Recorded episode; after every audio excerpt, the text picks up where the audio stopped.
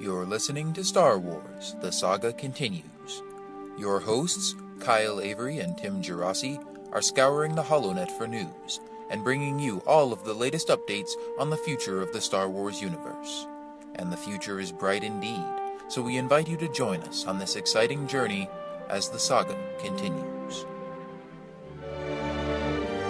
Always in motion is the future. This is just the beginning. You'll find I'm full of surprises. It's not over yet. No, there is another. Hey there, Star Wars fans. You're listening to episode 56 of Star Wars The Saga Continues, your podcast for all the latest news and rumors on Star Wars The Force Awakens and Rogue One and all the other new and exciting uh, projects coming up in the Star Wars universe. As always, I'm your host, Kyle, and I've got my co host, Tim, with me. How's it going, Tim? Hey, Kyle, doing good. Especially, I'm doing good because we are just, as we're recording this episode, a little under two weeks away from Celebration Anaheim. And can you believe it? Just two weeks, under two weeks. And, and during that time, we're going to be seeing new Force Awakens footage, Battlefront footage, season two premiere of Rebels, and who knows a bunch of other cool stuff that's going to happen. And it just, I can't believe it's here already. It's awesome. Oh, it is going to be so cool.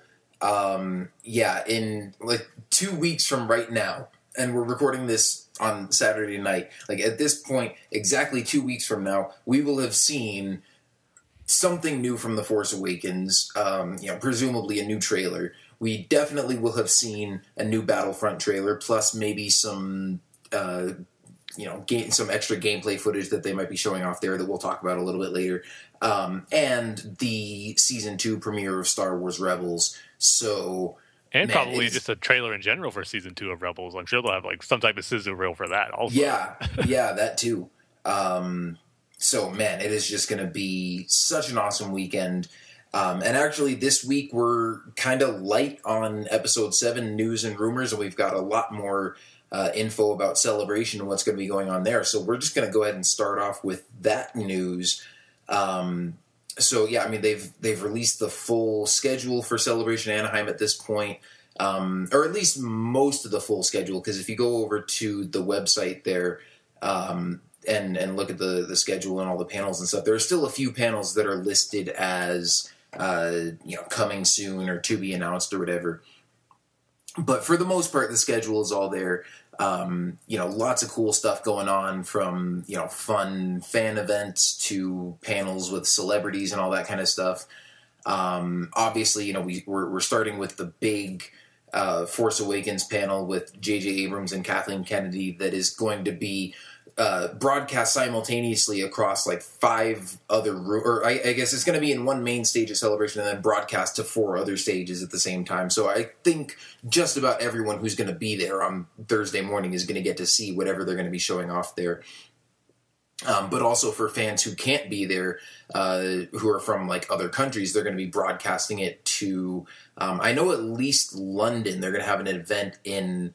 Um, I'm going to totally butcher this name, but Leicester Square, um, and uh, you know they're going to be having some kind of event there where you can watch a live broadcast of this episode seven panel. And I thought I saw somewhere else that it's going to be shown in some other countries too. Um, and I'm gonna try to go look that up right now. I'm not sure, but um, yeah, I mean, but obviously, you know, a, a super exciting way just to kick this thing off. you know, I'm just really glad too that because this is a concern I had where is it going to be like so hard to get into that J.J. Abrams Kathleen Kennedy panel if it's only going to be shown in like the main uh, celebration stage there that a lot of people who are going to be there aren't going to be able to experience probably what's no doubt going to be the main uh, attraction for Celebration Anaheim, the seeing what's new for the Force Awakens, but then the fact that they're going to be showing it in different um, stages throughout the convention center just like reaffirms, yeah. So pretty much whoever's going to be there on Thursday will more than likely get a chance to see it. Sure, it might not be quite as good as being in the same room with J.J. Abrams, Kathleen Kennedy, and the other guests that they have planned there, but just the fact that everyone's going to have a chance to see whatever they're going to show is great to know. And I think it also too it's being shown in all these different uh, theater rooms in the convention center, and plus that it's going to be like live streamed and broadcast in other parts of like in the UK. I mean, they're going to be showing some Force Awakens stuff, no doubt. Now, if anyone ever had doubts that they weren't going to show footage, there,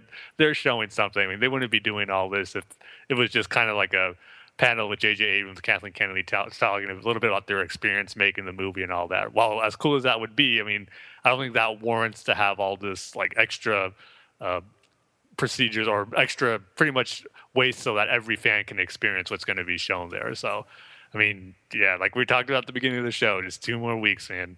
Force Awakens footage. We're going to be seeing new Force Awakens footage. It just seems like only a few weeks ago we were still buzzing about the teaser trailer that came out back in November, and here we are in April already, about to see more new footage for it. So, oh man, that's a hard part of just making it through this next week. That's going to be the tough job for every Star Wars fan, making it to that Thursday on April uh, sixteenth. Yeah. Now, as far as this uh, this international thing goes, um, I mean, the only one I can find solid details about is uh, this event that they're going to be having in London. But I found one website that said like it's going to be part of, or it's going to be one of 35 different events taking place across 23 different countries. Um, so it sounds like they will be broadcasting this to you know some other different places that maybe just haven't been announced yet. But the other thing to get excited about too is uh, you know if you aren't able to make it to celebration and see this stuff in person um, like you said tim without a doubt they're going to be showing something from episode 7 most likely the next trailer but you know could be some behind the scenes making of kind of stuff could be some you know some other footage or scenes or something and not just a trailer but um, you know whatever it is because they're going to be showing it to so many people there at the convention and then apparently you know other people around the world um, it's going to be really hard to keep a lid on this for you know two weeks until yeah. uh, the Avengers: Age of Ultron premieres and stuff. There's going to be a lot of leaks and people posting it on YouTube and stuff. So I would be really surprised if they don't post it on you know po- post the official trailer online for everyone to see. Uh, you know, sometime that day or at least by the end of the weekend for sure.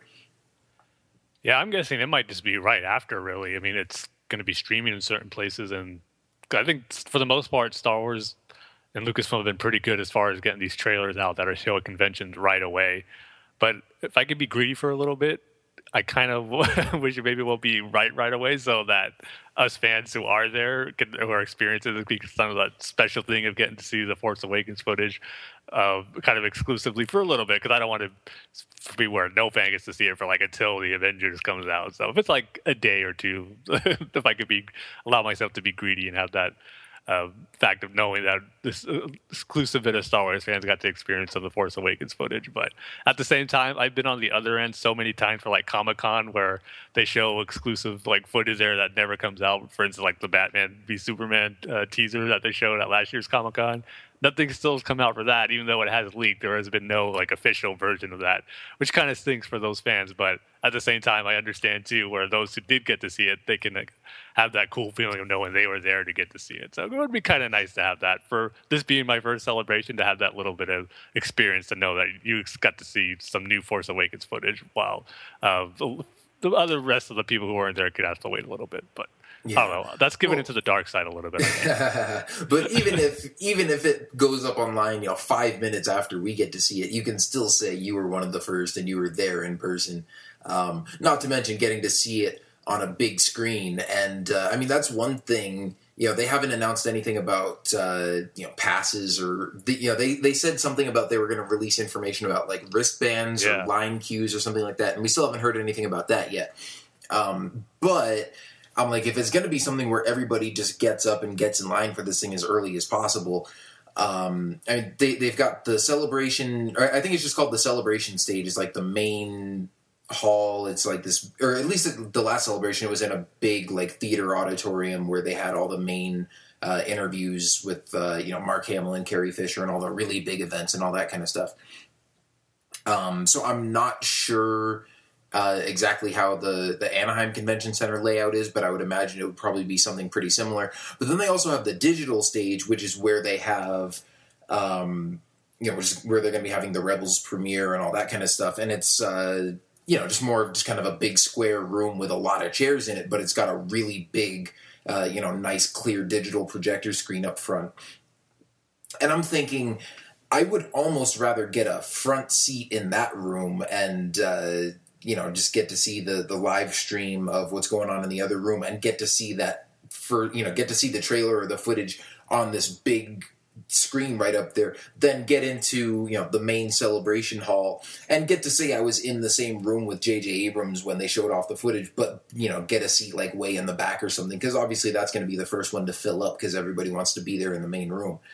Um, but yeah i mean i don't know we'll, we'll see how it goes. Either way uh, you know, like I said, it's it's pretty awesome that just about everybody there is going to get to see it, and uh, it's just going to be super exciting.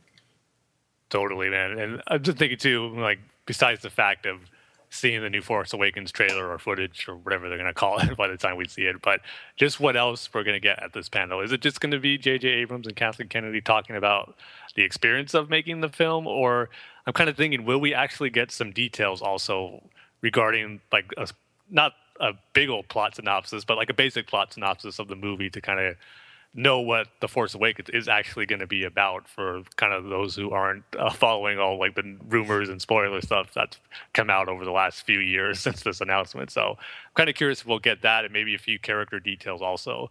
Because I think that'd be kind of cool too to not only just get that trailer, but get some few more concrete details about the film itself. Like have a few images go up on the screen and have them like talk about oh about this character or basic plot synopsis and stuff like that. I'm just kind of curious if that might be part of the panel too. So as excited as it is to uh, start getting ex- uh, expecting that trailer and footage to show at the panel. Uh, just kind of getting thinking too that man, what else is going to be there? So because it's not just going to be the trailer. I mean, they're not going to have a whole hour of showing Force Awakens Yeah. uh, Yeah, footage. they're so have- they're going to be doing some other cool stuff. So They're not going to be definitely exciting to be wondering what that other stuff's going to be. Yeah, for sure. Um, and yeah, I don't know. I mean, maybe they will show some, or you know, ha- have them uh, give us a little bit more info, especially once we see some new stuff in, you know, what we're assuming is probably just going to be a trailer. But um, you know, for them to maybe even just kind of set the stage a little bit and tell us, you know, sort of what's the state of the galaxy and the the rebellion and the empire and everything, sort of um, where that's all at in the the 30 years since Return of the Jedi. Now, obviously, we've got this whole big uh, the journey to the Force Awakens, or uh, you know that whole um, initiative that's going to be coming out with all the books and stuff leading up to the movie's release. Um, and there's going to be a lot more information in there, obviously, but just kind of set the stage a little bit. And obviously, we're going to see some stuff in the trailer, so they could just elaborate on that a little bit without giving away too much. Um, but one thing that was interesting is uh, just uh, a little over a week ago, um, the official Star Wars Celebration Twitter page uh, posted just a, a black plain image with uh, just text that says uh, Luke and Leia, Han Solo, Chewbacca, C3PO, and R2D2. Um, in their tweet, they said the Dream Team and you know hashtag SWCA for Star Wars Celebration. Um, and immediately, you know, you start speculating like the Dream Team. What does that mean? They've got all six of these characters there, and they also, the, you know, the other thing we don't know is they said at this panel um, they're going to have some special guests there joining J.J. Abrams and Kathleen Kennedy. I think it's pretty safe to assume that Mark Hamill and Carrie Fisher will be there for this panel because they're going to be there the whole weekend for celebration, anyways. Um, I also think it's probably a pretty safe bet that John Boyega and or Daisy Ridley and or Oscar Isaac and or Adam Driver might show up for this panel. Um, yeah, as, as one of these surprise guests. But then seeing this, you know, Luke, Leia, Han, Chewie, 3PO, and R2, um, I was like, wait, does that mean that they're all going to be there at Celebration? Like, the character, the, the actors who play all these characters are all confirmed to be making an appearance at Celebration, except for Harrison Ford. So I was like, wait, is this confirmation that Harrison Ford is going to be, uh, you know, making an appearance at Celebration? You know, probably just for for one day for this panel um, which is exciting to think about. It would be awesome if he did show up. But then I was uh, talking about this with some friends the other night, and um, you know, realized that probably what this actually means is that whatever they're going to show for the Force Awakens, uh, you know, the the new trailer, new footage, whatever, is going to feature all six of these characters in it. That's my prediction at this point, um, because obviously the first trailer just showed. Uh, you know Finn and Rey and Kylo Ren and BB-8 and uh, Poe Dameron. um, and then the Falcon. But people were like, "Man, I wish there was you know some more." Of the other Star Wars stuff in there, you know, I wanted to see the original three characters and stuff, and so I know that's probably what most people are hoping to see uh, in whatever we see in the next trailer. And so I think at this point, that's probably the safe bet is that uh, you know this image is is kind of subtly suggesting that that's what we're going to see in the new footage at, uh, at Celebration. Now, that is an interesting uh, look at it when that image came out because when I first saw it, I thought the same thing you did, where it's like, oh, this confirming that all these actors who play these characters are going to be at that special panel. But then, I don't know, what you just said about these characters showing up in the trailer makes total sense too. And now I'm thinking, well, can't we have both? Because that would be awesome. they all show these characters in the trailer, then they're all there on stage for the panel. That'd be awesome. I mean, like you said, Harrison Ford is the only one that isn't announced to be there, and it would be really cool if he was to attend his first celebration. And what better time than this one for the Force Awakens when he's going to be back as Han Solo? So, yeah, seeing the Star Wars Celebration uh, Twitter account tweet this out, it got my mind racing of the possibilities of what it could mean. And yeah, the first one that jumped to my mind was that these actors are going to be on stage for that panel. But yeah, either way, I mean, if there's got to be something to this tweet. I mean, they wouldn't just tweet out for nothing with the celebration logo on there. So, yeah, still that's another thing just to make that makes you going to be wondering for the next two weeks or so about when we're just anticipating this panel, what's going to be there. This is definitely one of them where you're just going to be thinking to yourself, "Oh man, how awesome would it be if all these actors are there? Mark Hamill, Carrie Fisher."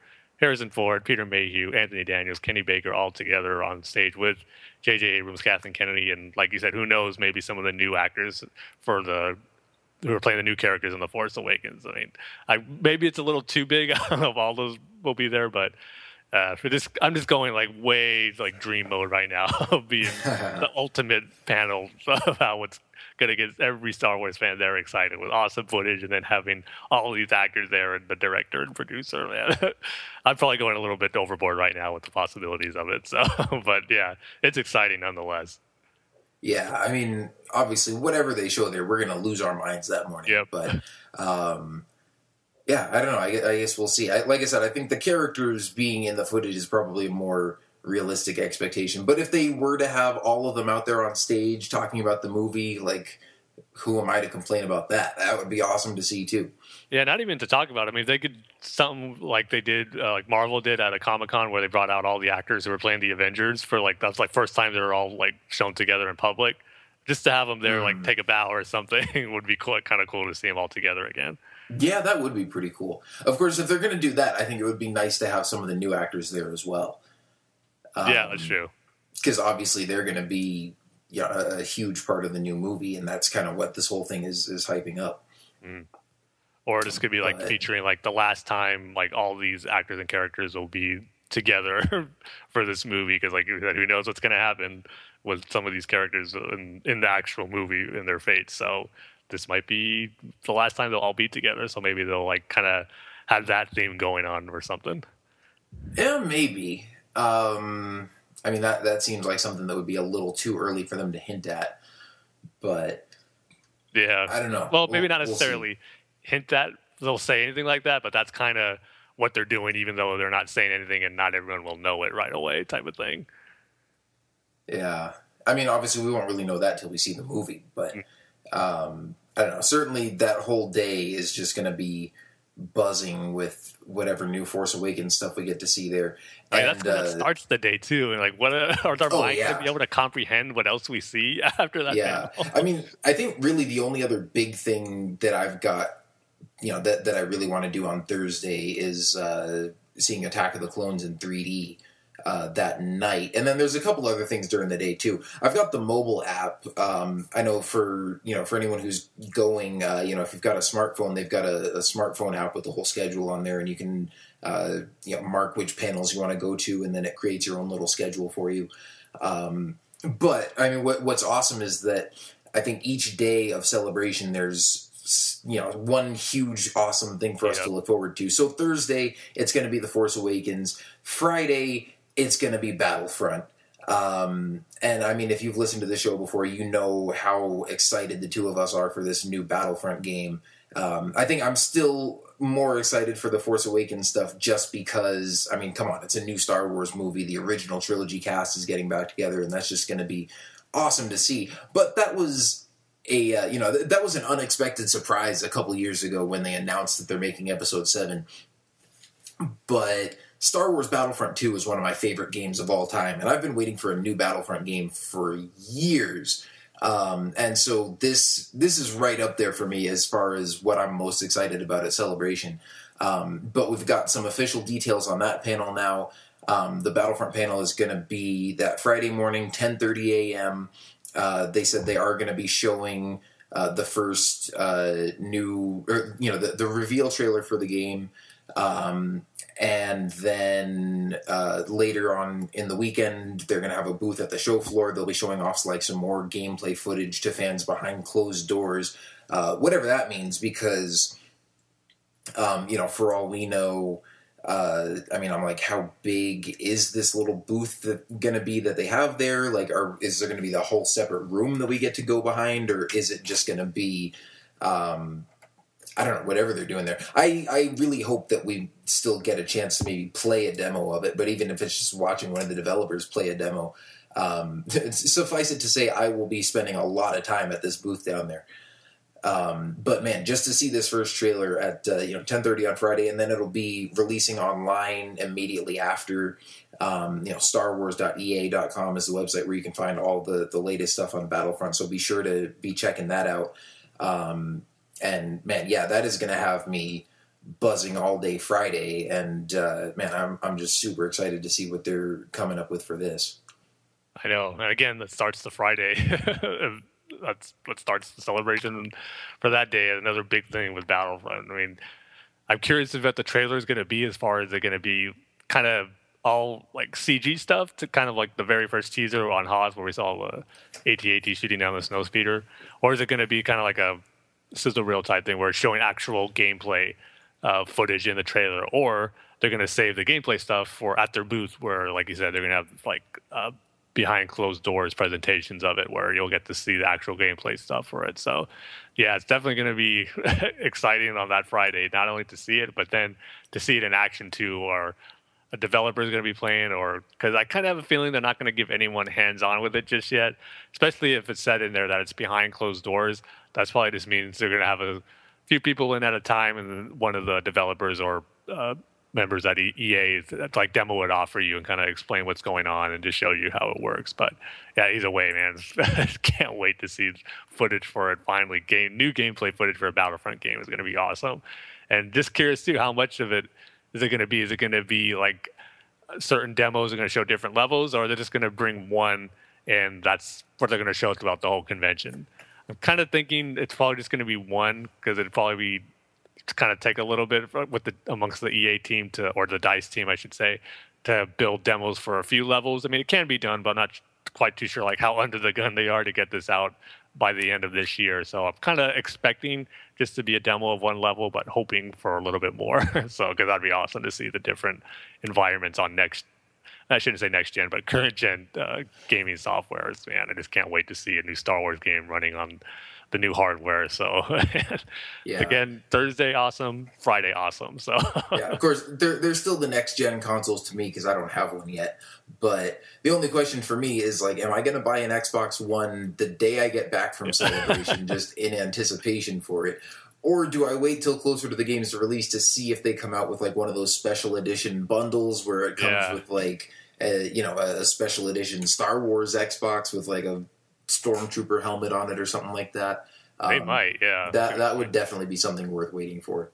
Yeah, because I know Sony just announced like a really cool Batman Arkham Knight like special edition console with like some cool Batman logo on there. Like that'd be awesome to have. And if they do one for Star Wars, yeah, I mean, how could you not want to get that? Because I already yeah. have the R2 Xbox 360, so it's not like they haven't done it in the past. Yeah, it's like if they can do it for Kinect Star Wars, they can do it for Battlefront. Yeah. don't remind me of that game. you just reminded yourself of it. That's where you got the R2 Xbox from. I, I tried to forget that the game came with it because after like I popped it in twice, I was done with it forever.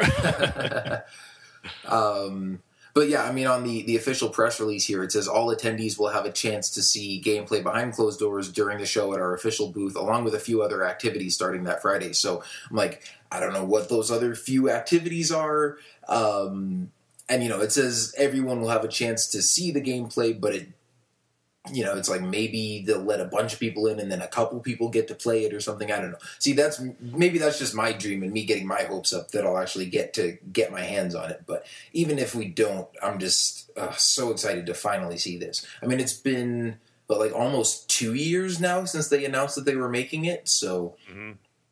um, you know, hopefully that's been enough time for them to uh, to really make a good game here. Because I'm sure they probably are under some pressure to get it done in time for the movie release. Because at least from some of the rumors and stuff that we've heard, it sounds like there will be uh, you know a little bit of Force Awakens content in here uh, to sort of tie it in with the movie. And uh, you know, I know just the end of this year is going to be like a Star Wars marketing frenzy with you know all the different uh, merchandise and stuff that's going to be coming out. So I'm sure they want Battlefront to be a part of that. But I think they've also had ample time that uh, you know I, I don't think they're going to have to rush this to to get it out. Um, so hopefully, I mean, hopefully we'll be blown away by by what we see there, and we'll be like, wow, they've got that much done already. So man, I'm uh, just so excited. Can't wait. Yeah, the only thing I'm worried about them as a developer is just getting the multiplayer right. Because, like I said before, Dice hasn't had the best track record with their Battlefield games, like for that. So just get the multiplayer down. I think if they get that all worked out, the game will be good to go because they usually deliver on the single player front and all that. So, but you know, multiplayer is going to be a big component of Battlefront. So, Mm-hmm. Well, are you are you sure talking about? Are you talking about in terms of like the actual gameplay, or in terms of like the you know some of the bugs and the issues? Yeah, just the bugs had? and like server yeah, issues that I think they've had in the past. I mean, Yeah, That's- so the only thing I'm worried about them getting done by the release date. yeah, hopefully they get that all worked out. But as far as Um, celebration goes, we don't have to worry about any of that. We're just gonna Yeah. our mouths are gonna be on the floor for what they show us. Exactly. Yeah. By the time we've uh, you know by the time we've picked up our jaws off the floor from the stuff we've seen uh, Thursday morning at the Force Awakens panel, they'll be hitting right back on the floor because we'll be you know we'll, we'll be in line for the Battlefront panel Friday morning. By the time we recover from that. Yeah, we're gonna need Um, people for the whole convention as uh, jaw dropper picker uppers or something. our whole job is to pick up our jaws throughout the competition or the convention. Yeah.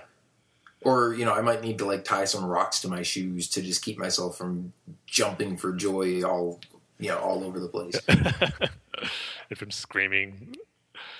Oh man! See, we're already getting excited because it's so close for all this stuff, and this is only the two days we talked about so far. yeah, because then on the Saturday we've got uh you know, Saturday is basically Star Wars Rebels Day. Um we've got the season two preview panel at eleven o'clock in the morning on Saturday. Um, and uh, you know, of course, that's going to be with Dave Filoni and pretty much the entire cast of the show. Um, you know, Dave Filoni, Freddie Prinze Jr., Vanessa Marshall, Tiya Sircar, Steve Blum, Taylor Gray, um, and other special guests. So who knows who uh, who else we'll see show up for that? But um, yeah, it's going to be cool to to hear all those guys talking about the making of the show. And yeah, um, I mean, it even says here uh, they'll be or they'll discuss the startling story developments revealed at the end of season one and offer some can't miss exclusive previews of what's to come in season two. Um, and you know these are the big panels at uh, you know either Celebration or like San Diego Comic Con every year where they show the big trailer for the upcoming season and you know probably a couple of preview clips and stuff like that.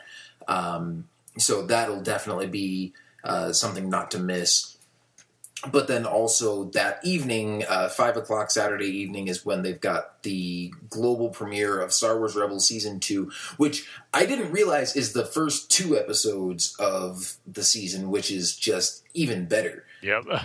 Um, I guess maybe the first time I read it, I think it was before the end of season one, and I thought they said they were gonna, you know, re have a repeat showing of uh, the two part season one finale followed by the season two premiere. But they're actually just showing the the final one episode of season one followed by the first two episodes of season two. So that's even better because Um, I mean, we got to see the season five premiere of Clone Wars at the last celebration, but that was yeah the last two episodes of season four, and then the first episode of season five. So to get to see two new episodes on the big screen is just going to be oh, so cool. Yeah, what I love about this day is that yeah, you said it, it's Star Wars Rebels Day. We kick it off at 11 o'clock with a preview of season two. I mean, hearing going to a panel, seeing preview clips, probably hearing all the actors and Dave Filoni talk about it, getting us getting us excited for this next season. Which normally we go, yeah, it's so awesome, can't wait to see it. It's going to be a few months down the line, but no, later that same night we're going to be seeing some of season two. Maybe some of the stuff they will show at their panel will be in the season two premiere, and then like get us hyped for it, and then we actually see all of it. Man, it's gonna be awesome. I mean, how cool is that? you get hyped up for season two of Star Wars Rebels, then you get to see the first two episodes of it. It's gonna be awesome. I mean, I can't wait, especially from what you told me and what you said on the podcast about how the Clone Wars season five premiere went. I just really can't wait. This is probably the second thing on the most excited I am for uh, Celebration Anaheim after the Force Awakens panel is the Star Wars Rebels season two premiere. Just to not only see the new episodes, but just to be like in a theater amongst a bunch of Star Wars Rebels fans there, it's going to be awesome. So this is definitely going to be another highlight of the convention for me, no doubt. This, like I said, this whole Star Wars Rebel Day is going to be amazing. Yeah, it's it certainly is going to be really cool. The other thing too is uh, at some point in the afternoon, I think right after the preview panel in the morning, um, there's also going to be a Star Wars Rebels press conference. Um, and Tim and I both have uh, you know media press passes to get into the convention. So hopefully, at least one of us will get to be there for the press conference and maybe uh, you know bring you guys even some more uh, exclusive tidbits and stuff, um, you know, and interviews and stuff like that.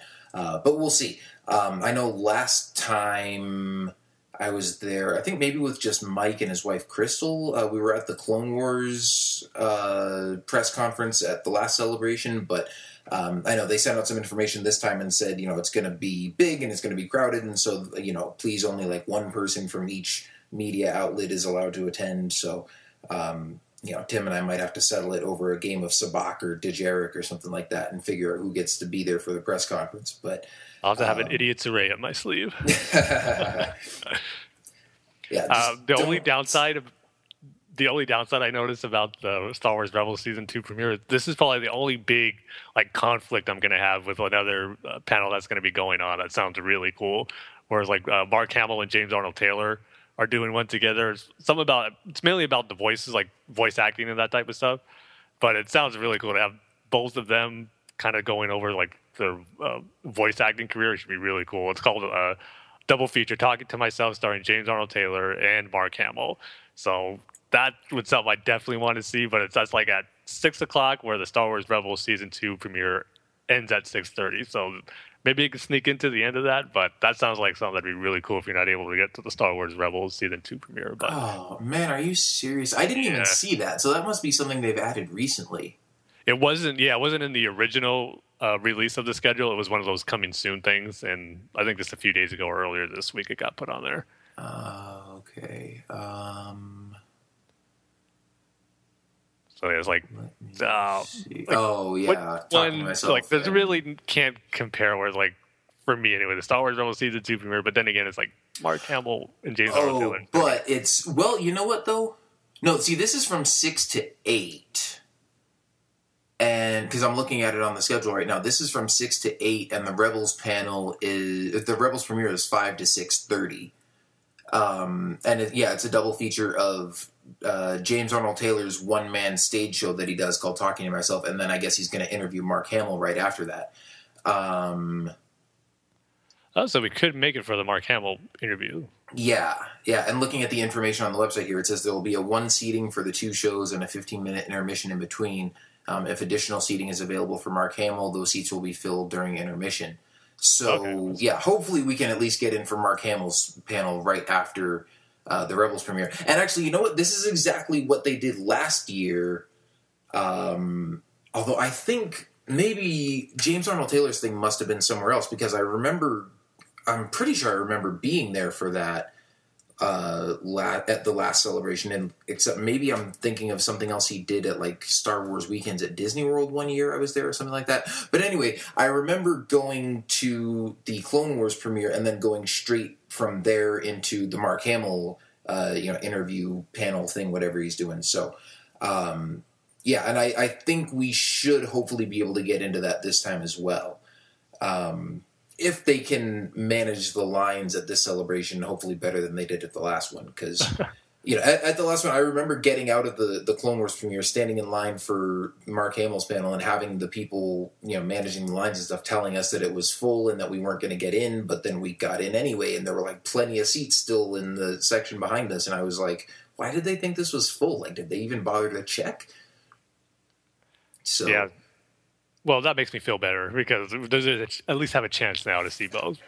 Because yeah. when I first looked on it, I thought oh, I was conflicting. Like uh, maybe I should. Have, like, I, like you said, it had all the details in there. I didn't actually read it until just now, like you were saying. So like, eh, maybe shouldn't get too excited about it and not know all the details since I'm probably not going to be seeing it anyway. But now that you're saying it's kind of a double feature and a split, uh, thing in that theater, it gives me hope that I could see both. So yeah, although Here's hoping I guess the force works in our favor. The the one other disappointing thing for me is that uh, there's also a Star Wars: The Old Republic event happening Saturday night that I was planning to go to straight after the um, you know the Rebels premiere, but.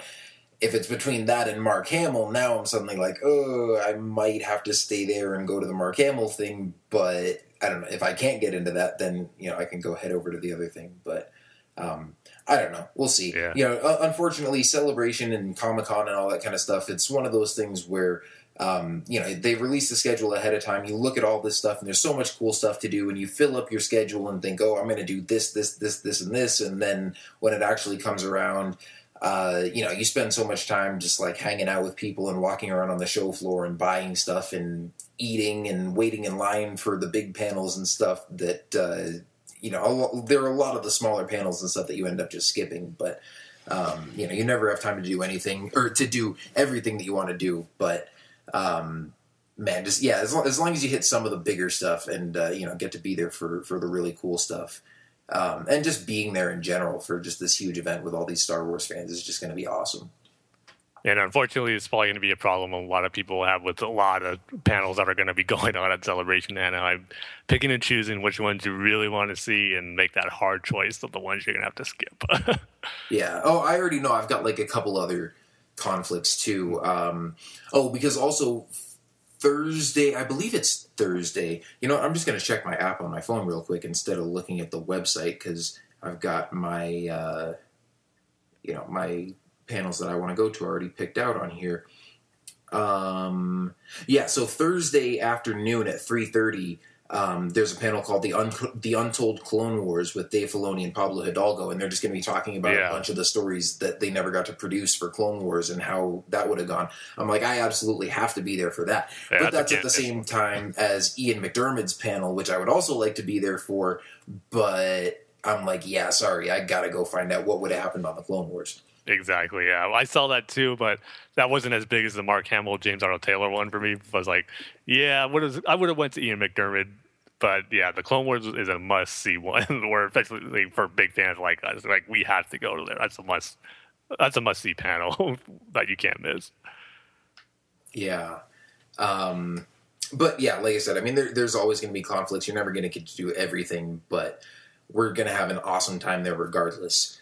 Totally. Um, now, not as much big stuff happening Sunday, although there will be a panel with uh, Josh Trank and Gareth Edwards, who are directing the first two standalone films. Um, so that should also be something uh, you know pretty cool. I don't know how much information they're actually going to reveal about the movies, but maybe they'll give us a couple more details about Rogue One, um, and you know maybe just tell us like the era or the time period that it's set in, or uh, you know, maybe confirm any more castings or anything like that. So, um, yeah, I, I, know I'm definitely planning to go to go to that on Sunday.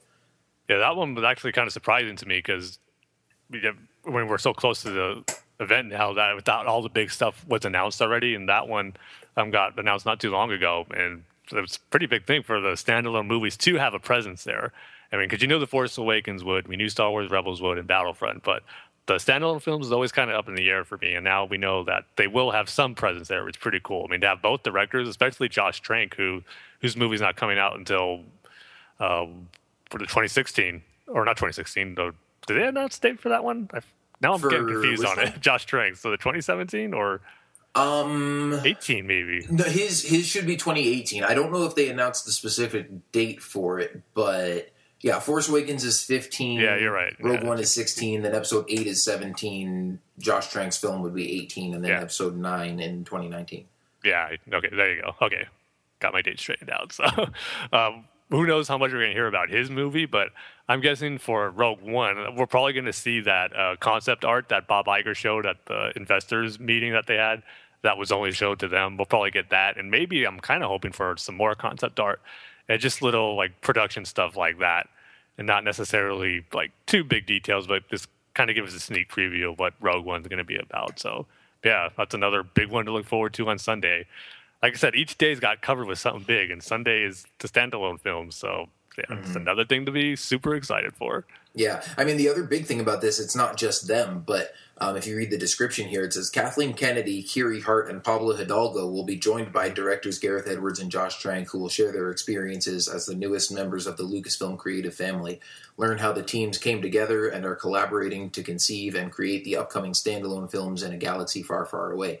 So um, yeah, I mean, I was surprised to hear that Kathleen Kennedy is still going to be around on Sunday, um, and I don't know if she's actually going to be on site for the whole convention or if she's just coming Thursday and Sunday for those two panels. But um, either way, I'm like, yeah, there there should definitely be some uh, some good insight and uh, interesting information there at that panel, even if they don't really tell us much about the actual stories of the films. It'll be cool to hear uh, just all those filmmakers talking about uh, just sort of the directions that they're going with the spin-off films. Totally, yeah. Um, and then also happening on Sunday is going to be uh, the Rebels podcast panel with uh, Mike and Matt from the Rebels podcast, but Tim and I will also be uh, part of that pod, part of that panel as well. So um, that is going to be 1.30 on Sunday, um, and then of course we got the closing ceremonies at uh, I want to say three thirty, um, and they always have some kind of surprise up their sleeve uh, for the closing ceremony. Sometimes it's big, sometimes it's not that big. Um, I think at Celebration Six, the you know the only information they revealed. Well, I guess the the two big things was the date and location of Celebration Europe 2, which was then in, you know, that was like the next year in 2013, I think. Um, they announced that there at the closing ceremonies, but then they also showed uh, a 3D preview of, uh, you know, some footage from Attack of the Clones and Revenge of the Sith in 3D and announced uh, release dates for those films, which of course has since changed drastically, but um, hopefully we'll be able to get in and see episodes two and three in 3D at this convention. So that's something else I'm super excited about. But um, you know, it should be interesting to see uh, what they end up uh, you know saving for the last day um, as sort of their their last reveal to, to send us off with. Um, I'm guessing it'll have something to do with these digital releases that we've heard a lot about. Um, that's just my guess that you know maybe that Sunday afternoon they'll say, "Oh, and by the way, like you can go home right now and download Star, you know, all the Star Wars movies on on iTunes or uh, wherever else they're going to release it." Um, and we'll actually talk about that a little bit later because we got another rumor about that. But um, I don't know. That's just my guess. Maybe it'll be something else, or maybe they'll just say, "Hey, thanks for coming," and show the Force Awakens and Battlefront and Rebels trailers again, and I would go home perfectly happy with that. I'm kind of wondering too if they'll kind of announce some like confirms future celebration plans because they always do that. Uh, the closing ceremonies for almost every celebration recently, where they announce the next one. But given how this is a new era of Star Wars, and with all these movies coming out, I wonder if they're having like set plans already for future celebrations, like another one in Europe or even Japan, even or the next one here in the states. Just like get those dates confirmed for each movie release. Like if they're going to plan something like that for like the standalone films, maybe the standalone film movie years, maybe that'll be like where celebrations are held in other countries, and then for the episode films, they'll be here held here in the states. Like have some confirmed details about that. So yeah, I'm expecting some more celebration news uh, for the closing ceremonies, but just Sunday in general. I mean, Sunday for conventions aren't usually the most like action-packed days, really, but this one for us, it's going to be awesome. I mean, we've talked about the standalone film panel, but I'm also really excited to be part of the Rebels podcast uh, panel at the podcast stage at Celebration. It's going to be really fun. I imagine just getting to recap the events that happened at Celebration. I think Sunday is the perfect day to be doing the podcast panel because everything would have happened by then, and we can just talk about all the cool stuff we've seen at the convention. So I'm really excited about that. So Sunday's going to be an awesome day to close out what's already, I'm sure, going to be three amazing days of Star Wars goodness. So Yeah. it's going to go out with a bang. Yeah, definitely. Now, obviously, yeah, like you said, that's that's going to be kind of the least action-packed day. Um, it's definitely going to be the day where everybody's tired from, uh, you know, just Star Wars overload from the previous three days and getting up early to wait in lines for panels and all that kind of stuff. But um, yeah, it should still be a lot of fun. And uh, yeah, I mean, the that's a good point about the Rebels uh, podcast panel too. That uh, that should actually be pretty fun to have on Sunday because I know at the last uh, celebration we were at when we did the Clone Wars podcast panel. Um, I think that we had that on the first day. That was either like Yeah. Thursday or Friday, but it wasn't. Yeah, it, it was before we had seen the the season five premiere. Um, so we didn't really get to talk about that. We were just talking about uh, like what some of our favorite episodes were and stuff like that. But um, yeah, I imagine we'll spend the better part of this hour long panel just geeking out about uh, the season two premiere and whatever cool stuff they show at that preview panel. Yeah, it's not going to be enough time, that's for sure. Yeah, an hour, definitely. yeah. Um, but yeah, I mean, obviously that whole weekend is just going to be awesome. You can tell we're super excited about it. Um, hopefully, we'll get to meet some of you guys there as well. Um, you know, for any of our listeners, uh, if you are going to Star Wars Celebration um, and want to meet up with us there and uh, say hi and get to meet in person, uh, you know, certainly let us know. Uh, send us a message message on Facebook or Twitter or whatever. Um, and of course, you know, we'll post all our, our contact info at the end of the show like we usually do. Um, but yeah, I mean, hopefully we get to, to meet some of you guys there. We'll also be there with just a big group of, of fellow you know friends and Star Wars podcasters, and uh, I'm sure we're just gonna have a blast over there. Yeah, that's another great thing about celebration too that I'm excited for. Just getting to be with all like our Star Wars friends that we've made over the years, few years we've been doing this podcast. I mean, get to see you again. I mean, you and me met earlier this year, which was cool, and then just getting to see Mike and Matt. Uh, together for the first time. I mean, I think they've never been together for a podcast or anything, or in the same room since they started. So to be podcasting with them is going to be cool. And then some of our other friends, and then friends I've made on Twitter, I know who are going just to get the chance to meet all these Star Wars fans is going to be a big highlight for celebration. So just another thing to add to why Yeah. the celebration is going to be awesome. Yeah, and like I said, even though we're all gonna be you know crazy running around doing lots of stuff, you'll get plenty of time to just talk and hang out and bond with people, if nothing else, while you're just waiting in line for the big Yeah. panels. Um, yeah, I mean, there there was nothing at Celebration Six where we had to like wait in line for hours or wait overnight or anything like that. I know at Celebration Five when they had. Uh, you know the the big main event where they actually had a, an interview with George Lucas um, on the main stage. I know people were like camped out overnight for that. Um, but at the last one, I mean the that stuff wasn't too bad, and I don't think we ever waited in line for anything for more than like an hour or two hours, maybe. Um, but either way, I mean, uh, yeah, like I said, just just being in that atmosphere around a ton of Star Wars fans and seeing all the cool new stuff that we're going to see uh, is just going to be so much fun. Um, and we can just start counting down the days now. Um, also, just so you guys know, I am going to be road tripping out there uh, with our friend Jason Hunt from the Wampa's Lair podcast. Uh, and we'll be leaving on Wednesday, coming back Sunday night, and we might record a couple of short podcast episodes just in the car on that drive.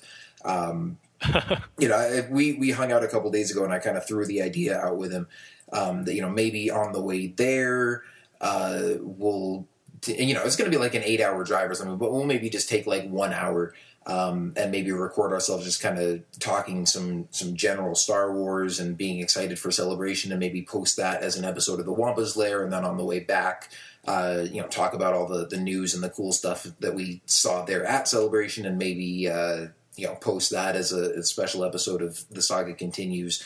Um, but of course, Tim, I'm sure you and I are also probably going to record at least one podcast episode while we're there. Um, Yeah, we're just gonna have to get all our excitement out some way. yeah, yeah. I don't know at what point that's gonna be. I'm like because you know we we primarily try to focus on episode seven stuff. I'm like we could just do it Thursday as soon as we've seen Yeah, the, the new Really. trailer. But I'm like, man, but then we're gonna see Battlefront the morning right after that, so maybe we should wait for that. Um, yeah, may, maybe that's what we should do. Because then, you know, of course, we'll want to talk about the the Rebels premiere too, but we'll get to do that on the Rebels podcast panel on Sunday. So, um, yeah, maybe sometime Friday or Saturday we'll we'll record uh, an episode and try to get that out for you guys. Um, you know, either while we're at celebration or as soon as we get back. Um, but yeah, man, it, it's just going to be uh, four days long remembered.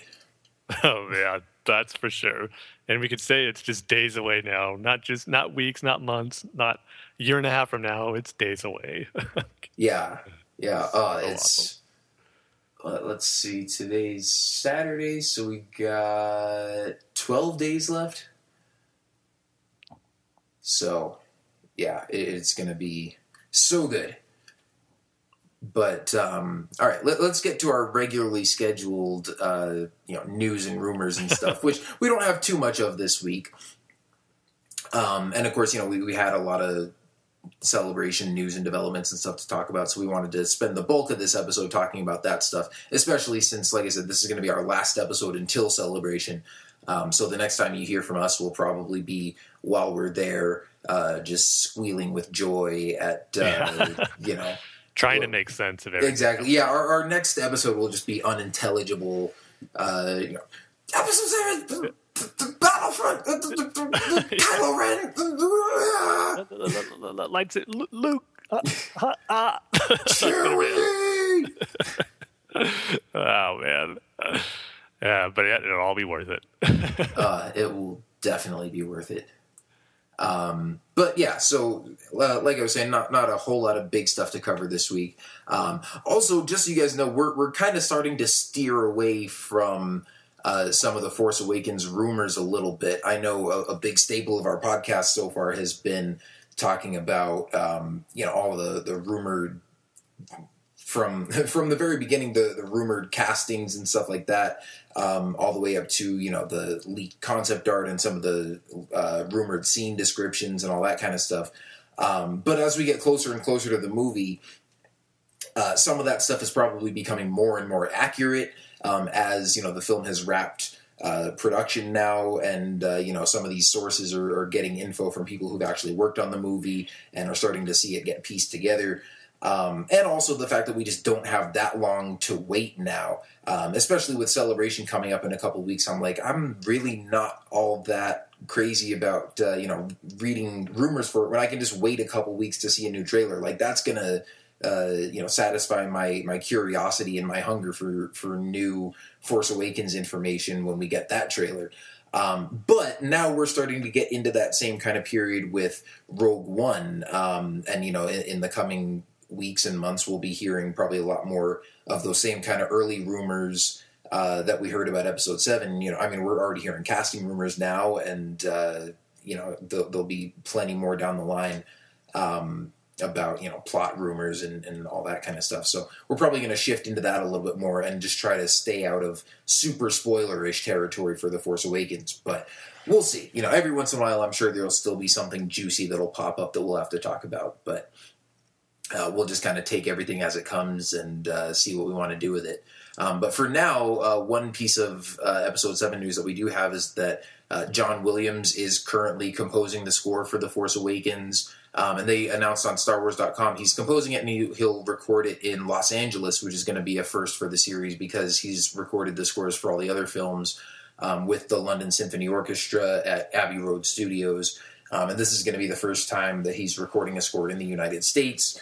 Um, but of course, you know, at his age, that's like a long way for him to travel from home and all that kind of stuff. So that's uh, you know certainly understandable. I hope that doesn't really have uh, an effect on um, you know sort of the the quality of the music. And I really don't think it will. Obviously, it's still going to be John Williams writing it, and it's still going to be some world class musicians that he's working with that are, are going to be composing it. So I don't think it'll uh, make too much of a difference for us in uh, you know just hearing this music for the first time. But uh, you know, it, it's just exciting to know that uh, that he's composing it and working on it right now.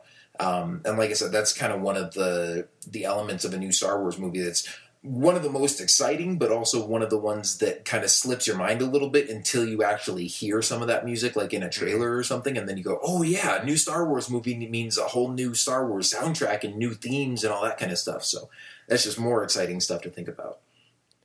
Yeah, totally. Uh, going into what you said about uh, wondering if the quality of it will be any different, and I'm actually not worried about that at all. I mean, as long as I'm confident John Williams is going to compose some awesome themes and new music for it, and like you said, I'm sure he's going to get awesome musicians to record the music would. So that's not a worry for me I have about it. But yeah, I mean, we uh, reported on a, a, few episodes ago where it looked like he was going to go back to uh, the UK and record over there again, just to kind of keep in the Star Wars tradition. But we don't know now that's not the case. So we do it in Los Angeles. And kind of what you said, I mean, it really doesn't matter to me where he records it. I mean, it's just awesome to know that he's working on it right now. We're pretty soon we'll be hearing some new Star Wars music.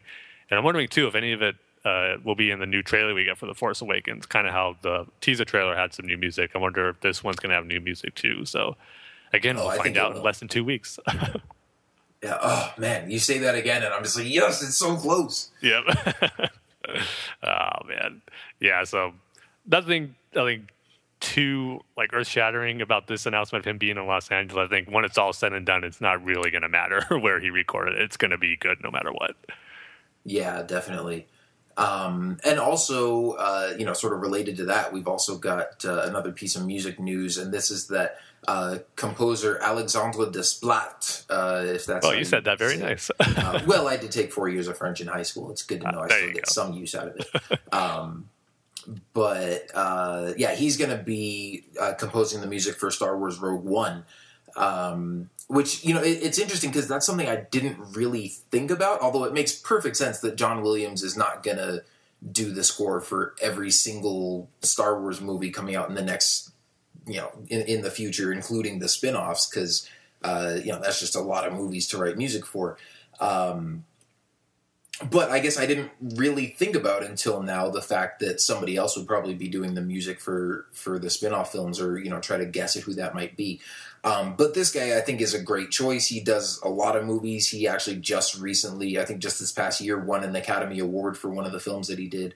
Um, but it's crazy if you go look up his list of credits. Um, I mean, I've seen at least a couple of movies before that he's done the music for, and uh, you know, I, I, certainly like his work. But when I realized just how many films he's done recently, um, I mean, it's it's nuts. He does. I think he's done anywhere from like three to like five or six films a year for for the past few years. I'm like, man, Jeez. how do you have time to do yeah. that much? Um, but it certainly is. Uh, you know, it, it's it's quality work. It's not like he's just cranking out, uh, you know, stock music or you know, just sort of just simple uh, ambient type stuff that you can just uh, use over and over again. Like he's winning Academy Awards for this stuff. And I think the first time I ever heard of him was he did the music for the last two Harry Potter movies um, which you know I, I, thought was pretty good. So um, I, I, certainly think he's a, a, great choice to you know be working on one of these spin-off films. Who knows if he'll sort of be uh, in the future if they'll just continue to use him, um, and you know maybe it'll be. John Williams doing the, the music for the main episodes uh, for as long as he can keep keep doing it, and then uh, Alexandre doing uh, the music for all the spin-off films or whatever. But um, you know, I, I, don't know if he'll be doing that continuously or if they'll keep having new composers come in for for the different spin-off films and whatnot. That should be pretty interesting to see. But at least for now, I think he's uh, he's definitely a good choice. Yeah, when I first heard this, I got to be honest and say when I saw the name, it, I didn't know who it was really. But then, like you said, when you look back on the credits that he's done, he's done a lot of movies and of course, I think the main reason why he's why he's doing Rogue One is because he worked with Gareth Edwards on Godzilla, and when I saw Godzilla, I got to say the music didn't really stand out to me at all. I'm not saying it was bad or anything. It just it was like the type of score that didn't have like the melodies or like themes that got stuck in your head or whatnot. At least for me, it didn't. So, um, but I've heard from a lot of people or Star Wars fans who know about him and uh, when they saw this news, they were saying, "Oh yeah, he's a great choice." I mean, he's kind of all over the place. Like he can with this type of music that he does in the movies that he uh, scores, like for dramas, like action movies, like he can do it all. So um, it's definitely something I'm not worried about. I mean, he seems like he has a great track record. People uh, seem to speak very highly of him as a composer. So, but I think this is kind of a one-time thing. I think he's only going to be doing Rogue One because of Gareth Edwards, and probably since Gareth Edwards uh, is directing this movie, and he obviously he had a good relationship with him when they scored or worked on Godzilla together, and he wanted to bring him back. So I'm kind of thinking right now he's only here because of Gareth Edwards and not necessarily like a standalone composer now. It's probably going to be the director's choice, I would imagine, for these standalone films as far as who they want to work with. So it's going to be interesting to have a new live action Star Wars film that has a different composer because we had the Clone Wars movie with Kevin Kiner, but as far as live action goes, this is going to be a first. Someone else doing the music besides John Williams, but I'm definitely excited to hear what uh, he's going to do, and I'm kind of don't want to say his name now because you said it so perfectly, Kyle. I think I won't do it justice, so I'll leave that to you. But I'm excited to hear it. Well, well you you can say it however you want, and uh, you know, pardon my French. Yeah, oh, there you go. A perfect way. Um, but yeah, I mean, I'm just looking at his list of credits right here. Like in 2014, he did the music for The Monuments Men, The Grand Budapest Hotel, Godzilla, The Imitation Game, and Unbroken. So um, yeah, like you said, how did he have time for all that? I, I have no idea. But as far as I can remember, like those are five pretty high profile films that were all um, you know, either were well received or at least had like some big budgets and big names attached to them and whatnot. So um, yeah, and I, I think you do have a good point there about him working with uh, Gareth Edwards on Godzilla, and that was probably uh, why they chose him for this one. But whether or not he returns for more spin off films, I think is also going to depend on um, just how well of a job he does for for this first one, um, and how well received it is by the fans, how well the people at Lucasfilm like it. Um, because then, even if you know Gareth Edwards isn't directing future movies, um, if they really like uh, the music that he does and they want to keep sort of a consistent sound and the musical themes and all that kind of stuff, they might just uh, you know bring him back to do more because uh, I certainly don't think uh, it seems like he would be too busy for it because yeah. you know, with with all the ones that he's done. He'll squeeze it in somewhere in his schedule. yeah, I mean, in 2011, he did seven films. Wow. So, yeah. Man, that's crazy. I mean, I don't know if he's actually recording all of these with orchestras or if he's you know doing some of them electronically or I mean maybe the guy's just some sort of super genius who has time to you know work and have a social life and a family and all this normal stuff and then just like writes symphonies on his eyelids while he sleeps or something. I don't know. But uh yeah maybe he's got a clone. Maybe he's from Kamino yeah, that's where he's going to compose the score for Rogue One. we solved that mystery.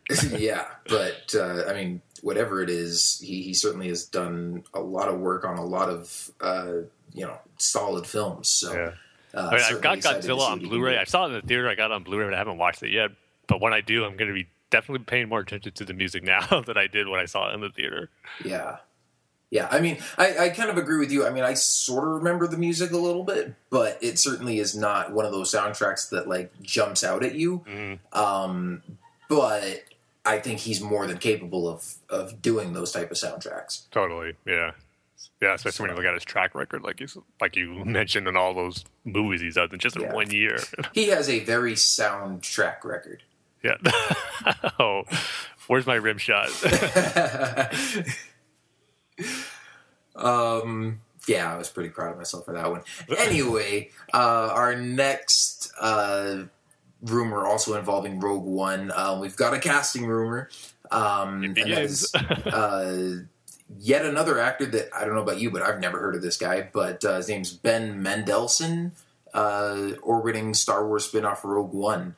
Um, and this comes from Deadline, and you know I've seen this popping up a couple other places too. But um, they're saying that he is uh, sort of in contention for the lead role, starring alongside Felicity Jones. So, um, yeah, I don't know. I mean, it, it, says he's Australian. He's been in Exodus, Gods and Kings, Killing Them Softly. Apparently, he was in The Dark Knight Rises.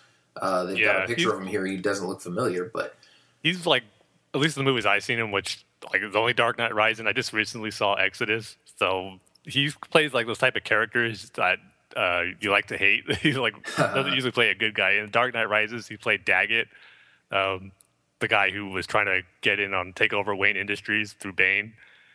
So he plays that, and then he played like an Egyptian who's trying to gain power too in Exodus, Gods and Kings. So he's like one of those uh, characters that like you just those characters who's like sleazy and you can't root for. It's always looking out for themselves and trying to gain more power. So it's interesting if he will be playing a good guy in Rogue One because the only movies I've seen him in are like villain type roles. So, but he, he's an actor. He's a funny actor too. I mean, in Dark Knight Rises, he, he had some funny lines in there that make you laugh a little bit. So curious to see if he is end up in Rogue One, what type of character he'll play.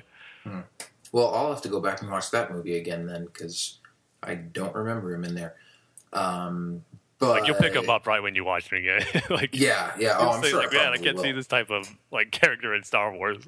It'd be something different. Yeah, but I mean, so maybe he is going to be playing the main villain, or maybe they're just going to, you know, go against his uh, his typecast, sort of, and uh, uh, you know, give him a chance to play one of the main heroes or whatever. Um, but anyway, uh, you know, a- as we said so often uh, with our early Force Awakens rumors, we'll just have to wait and see. Yep. Good to be saying that again with Rogue One. yeah. Um, yeah, and, and wait and see if he gets cast or not, and not wait and see if this super spoilerish rumor turns out to actually be a real spoiler. Yeah, maybe we'll Um, find out at uh, Celebration. Maybe that'll be something Gareth Edwards reveals or Kathy Kennedy there. Yeah, maybe. Yeah, like I said, maybe they'll announce some more casting news or something like that. Um, now we've also got a list of uh, Rogue One rumors uh, from MakingStarWars.net. Um, you know, of course, even though we're kind of staying away from the Episode Seven stuff, it seems like we've always got something from these guys on one of our episodes. Um, but uh, yeah, so they've they've got a list of uh, you know rumored details here. Um, they say Rogue One still has a few months before it goes in front of cameras. Uh, Felicity Jones is the main character. Uh, we heard some rumors about Aaron Paul earlier, and they say he isn't out yet. Uh, one source says he's in, others aren't so sure. Um, the other role is the companion character to Felicity Jones' character. I'm guessing they're talking about uh, you know the role that Aaron Paul might be up for. Um, yeah, they say Paul is up for the companion character. Um, it heavily involves an agricultural planet. Uh, Dantooine, maybe? Mm. Yeah, I don't know.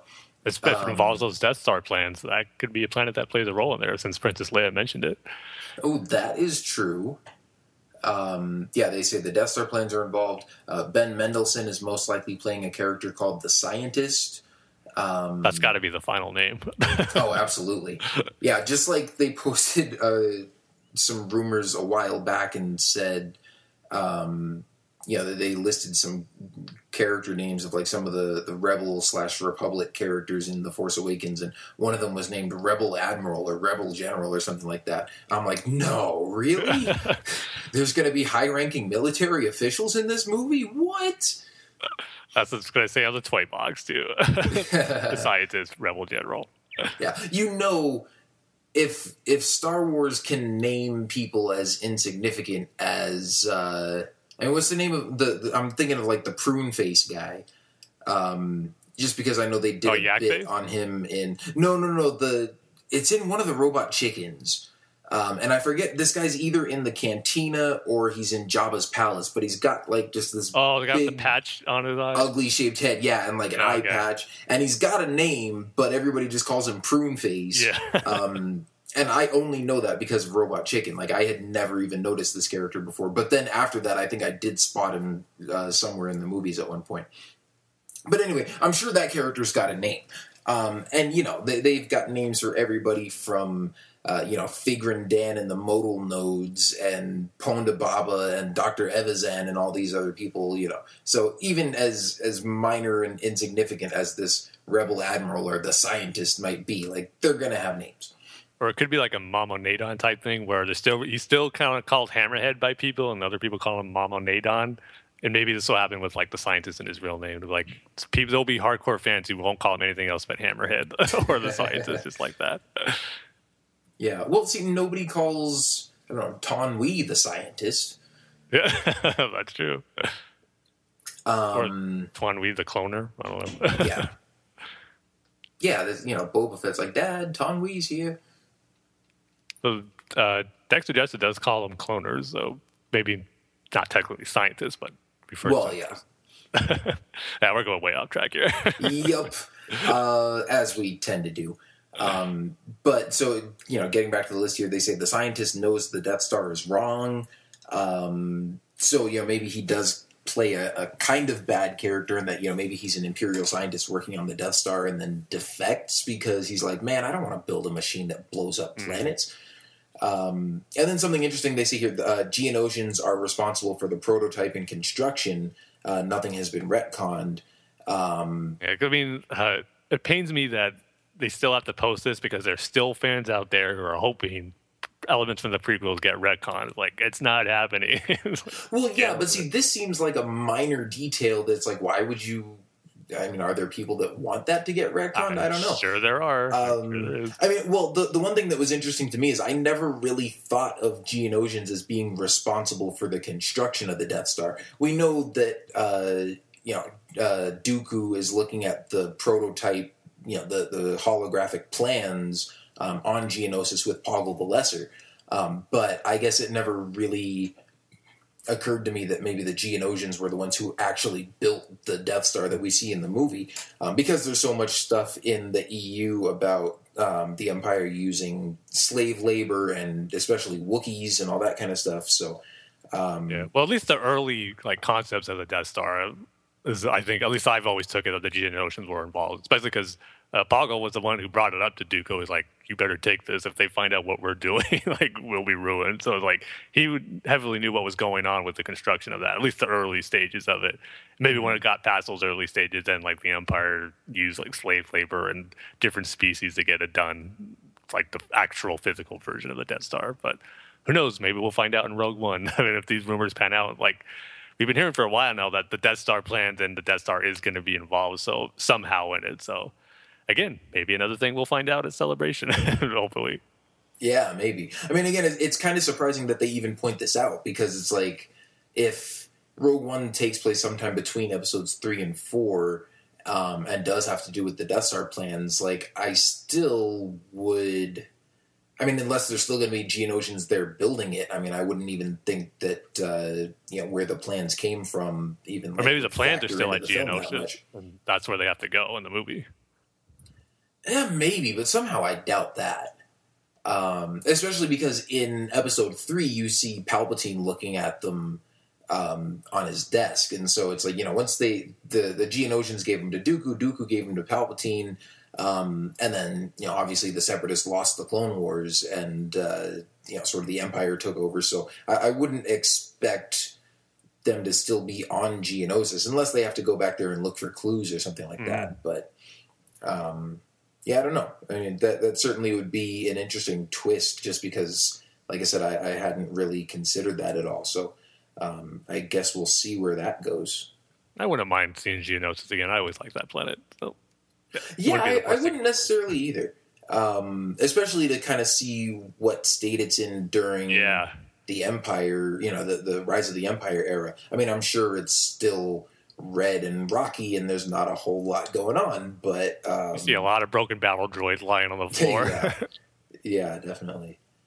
In fact, I mean, even when we saw it again in the Clone Wars TV series, at first I was like, man, really, like of all the the cool planets they could have picked to do a really big battle, like we're just going back to Geonosis again.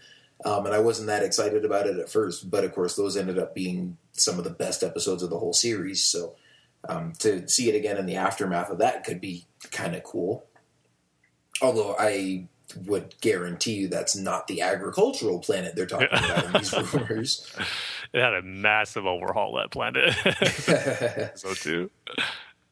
yeah, that that was all just some red, you know, super genetically modified soil fertilizer kind of stuff, and then it all started growing. There's the plot for Rogue One: how Geonosis changed from that desert rockland to an agricultural planet. how exciting would that be? Oh, so it's like the whole planet went rogue. That's the rogue Yeah. one. there you go. And we can even go further into EU lore with that novel Rogue Planet. That Obi Wan and Anakin went to that goes into plays into the Yuuzhan Vong and all that stuff. I'm Oh man, that's way out there. yeah, I'm like I remember hearing about that. I never read that. Yeah, I actually read it uh, like around 2008 because I, I never read the new uh, Jedi Order book series yet, and I wanted to get in, start getting into that. But I know Rogue Planet was took place during like after Episode One, but it set things up that involved the Yuuzhan Vong and some stories later on. So I read that first, and then never really finished or got too far into the new Jedi Order books, which Oh, now I'm not too worried about since they're all legends. yeah, exactly. Yeah, isn't um there's another one kind of like that, isn't there? It's uh oh, Outbound Flight. And I think that like takes place during the Clone Wars, but it ties into the Thrawn trilogy or something like that. Maybe could, did Timothy Zahn write that one? I think so, yeah. Okay. And I think Yeah. somewhere in the Thrawn trilogy they mentioned like the Outbound Flight project. That's possible. I remember the title Outbound Flight. But I'm not too sure on the details of it. Yeah, that's that's one trilogy that even though it's Legends, I still want to read the Thrawn trilogy at some point. Yeah, it's almost like those ones like you have to read because it's like Yeah. a pivotal moment in Star Wars history, Yeah, just Star Wars fandom history, not even like the canon level stuff. Yeah, definitely. And then to to see, you know, it'll just kind of be interesting to see how much the new stuff differs Yeah. from that, but also to see if they incorporate any elements from it at all. Yeah, that's true. Well, definitely by the time after Episode Nine comes out, we should definitely go back and read it. Yeah. Well, you know, I mean, maybe, and I have Heir to the Empire, and I still haven't, like, I've started reading it. I haven't gotten all the way through it, but um, I don't know. Maybe when we come back from Celebration, I'll be so excited that I'll be like, man, I can't have episode seven right now. I'll just have to read something that takes place after episode Yeah. six, and I'll just finally go and read that. Just view it as a what if story type thing. Yeah. Just something to, uh, you know, fill my imagination until then. Just fill in the gaps. But, um, so one other rumor we've got here, uh, moving on from the spin off films, uh, we've also heard some more rumors lately about um, a, a live action Star Wars TV series, which of course we've heard rumors about for years. And, you know, at one point it was confirmed to be happening and george lucas said that you know they were, were working on it and writing scripts for it and just sort of waiting to figure out how to make it not so expensive and then um, you know of course ever since uh, disney bought lucasfilm and the whole transition took place uh, you know we haven't really heard much about that but now some of those rumors are starting to resurface and they're saying that um, you know Disney wants to put that back into production, and that it would be something sort of similar to uh, to what they're doing with Agents of Shield. How um, you know it would tie in with the main films, but you know obviously focus on new characters and things like that. Um, but uh, yeah, I mean I don't know. Th- this certainly would be um, something interesting to see if it did end up happening, and it certainly wouldn't be surprising either. Yeah, just the Um, question is when. I mean, Yeah, So, I mean, the big question, or like I said, that's the big question, but the big reasoning for that is, at least in the report that was on uh, Cinelinx, they were saying how the big thing that's going to keep this from being a while is that the production schedule for this all the movies, not just the episode numbers and the standalones. It's going to be all of them because trying to schedule it where they can use the same sets and studios that they shoot on at Pinewood to kind of save on expenses that way. So, kind of scheduling things out to film the movies and then film some of the episodes for the series there. So, we're still a few years away from, like I said, the episode eight and two of the standalone movies that we know so far. Not to mention episode nine, and we'll see if we get a third standalone movie, which I'm pretty sure we will. So I'm sure they're trying to get all those scheduling conflicts out there, and then try to film what they can in Pinewood Studios too, which makes sense. I mean, you got the sets already built, and maybe could kind of lend us to speculate on where actually what time period this series would take place in if they're going to be using like some of the same sets and stuff like is this series going to tie into a specific movie per se like a specific standalone movie or the sequel trilogy era now so if they're going to be using some of the same sets and studios so it makes it kind of interesting to speculate on where it's going to be taking place in the timeline so yeah i mean like you said we've been hearing rumors about a star wars live action show since Revenge of the Sith came out in 2005, and Lucas couldn't get it produced because it'd be too expensive, and he didn't want to dip down on the quality, which I always respected. Why, as cool it would be to see a live action TV show, you don't want to see it like done cheaply. I mean, you, Star Wars has a standard, and the standard is really high, and you don't want to compromise that just to get it out there. So um, it'd be cool to finally get one, and like compared it to like Agents of Shield, like you said, which I know that show usually gets a bad rap, but this season has been really, really good, and they've been doing a good job as setting seeds for future stuff that's going to happen in the Marvel universe. So they can do something like that in the Star Wars universe, that would be awesome. So definitely excited for it. If it all pans out, it's just going to be a bit of a wait, but at the same time, we got a bunch of movies coming out, so it won't be the worst thing in the world to wait a little longer for the live action series. Oh yeah, absolutely. I mean, honestly, like I could do without a live action series just because we're getting so many live action mm-hmm. movies coming out uh, in the near future. Like I don't need there to be a TV series, but if they do end up doing one and it ends up being good, like I'm certainly not going to complain. Um, you know, I, am kind of, I, I, guess I'm kind of over my my initial sort of hesitation and, and trepidation about um, just this inundation of Star Wars content and worrying about like, oh, is one movie a year going to be too much and all this kind of stuff. At this point, I'm more just worried about the quality of it. And it's like, as long as it's good, then you know I, am not gonna complain because oh, there's more Star Wars coming out. Like I love Star Wars, so as long yeah. as it's good and lives up to to what I expect Star Wars to be, then bring it on. And so you know, same goes for this TV series. Exactly. Yeah. I mean, who's ever going to complain about more Star Wars if you're a fan? And like you said, if it's good, yeah, it's just it's the best of both worlds when you get good quantity and good quality too. Yeah. Um. So yeah, I think that's just about all the movie stuff we've got to cover, except that we also have an interesting rumor. Um, and here's one we haven't, uh, you know, from from a source we haven't heard from in a while, and that's Latino Review. Um, they were kind of spewing out all the early crazy rumors about the Force Awakens, but um, they're back with an annou- a rumor about the director for Episode Nine, and they're saying that even though we know uh, Rian Johnson is directing Episode Eight, and that we had initially heard that he was going to be writing and directing Episodes Eight and Nine. Um, that actually J.J. Abrams is now the front runner to come back and direct Episode Nine, which uh, you know sounds awesome to me um, yeah, I, I, was a little, maybe a little surprised that he was only directing episode seven and then leaving, um, but could certainly understand because I know initially he didn't even want to do it because, you know, he, he, didn't want to be like away from his family and be in the UK filming it for that long, and just that it was going to be, you know, such a big project and a lot of pressure, obviously, to, to sort of live up to this huge franchise that he's a fan of. Um, but still, I mean, once they got him on board, I was like, man, I really like this guy as a director, so I hope we can get him to direct more than just one. So if he were to come back for episode nine, um, especially if episode seven ends up being as great as we all hope it'll be, um, you know that that would certainly be a win for uh, for us fans. I think. Yeah, this makes total sense. I mean, I'm excited for it. I mean, I'd love for J.J. Abrams to come back and finish kind of what he started with episode seven. But like I said, it makes sense because he's written uh, with Larry Kasdan episode seven, and just to kind of walk away from it totally. I mean, he's going to be an executive producer on episode eight, but to not direct or maybe even write another one again after he started this new era of Star Wars movies, it kind of just didn't quite. I didn't quite believe it really. Where this he'd only be like a one and done type thing for him. I would think he'd want to come back at some point. And like you said, he initially had to be talked into doing The Force Awakens, but then now that he's done it, he seems like it was a great experience for him, like a dream come true, a dream project, and he just had a great time working on.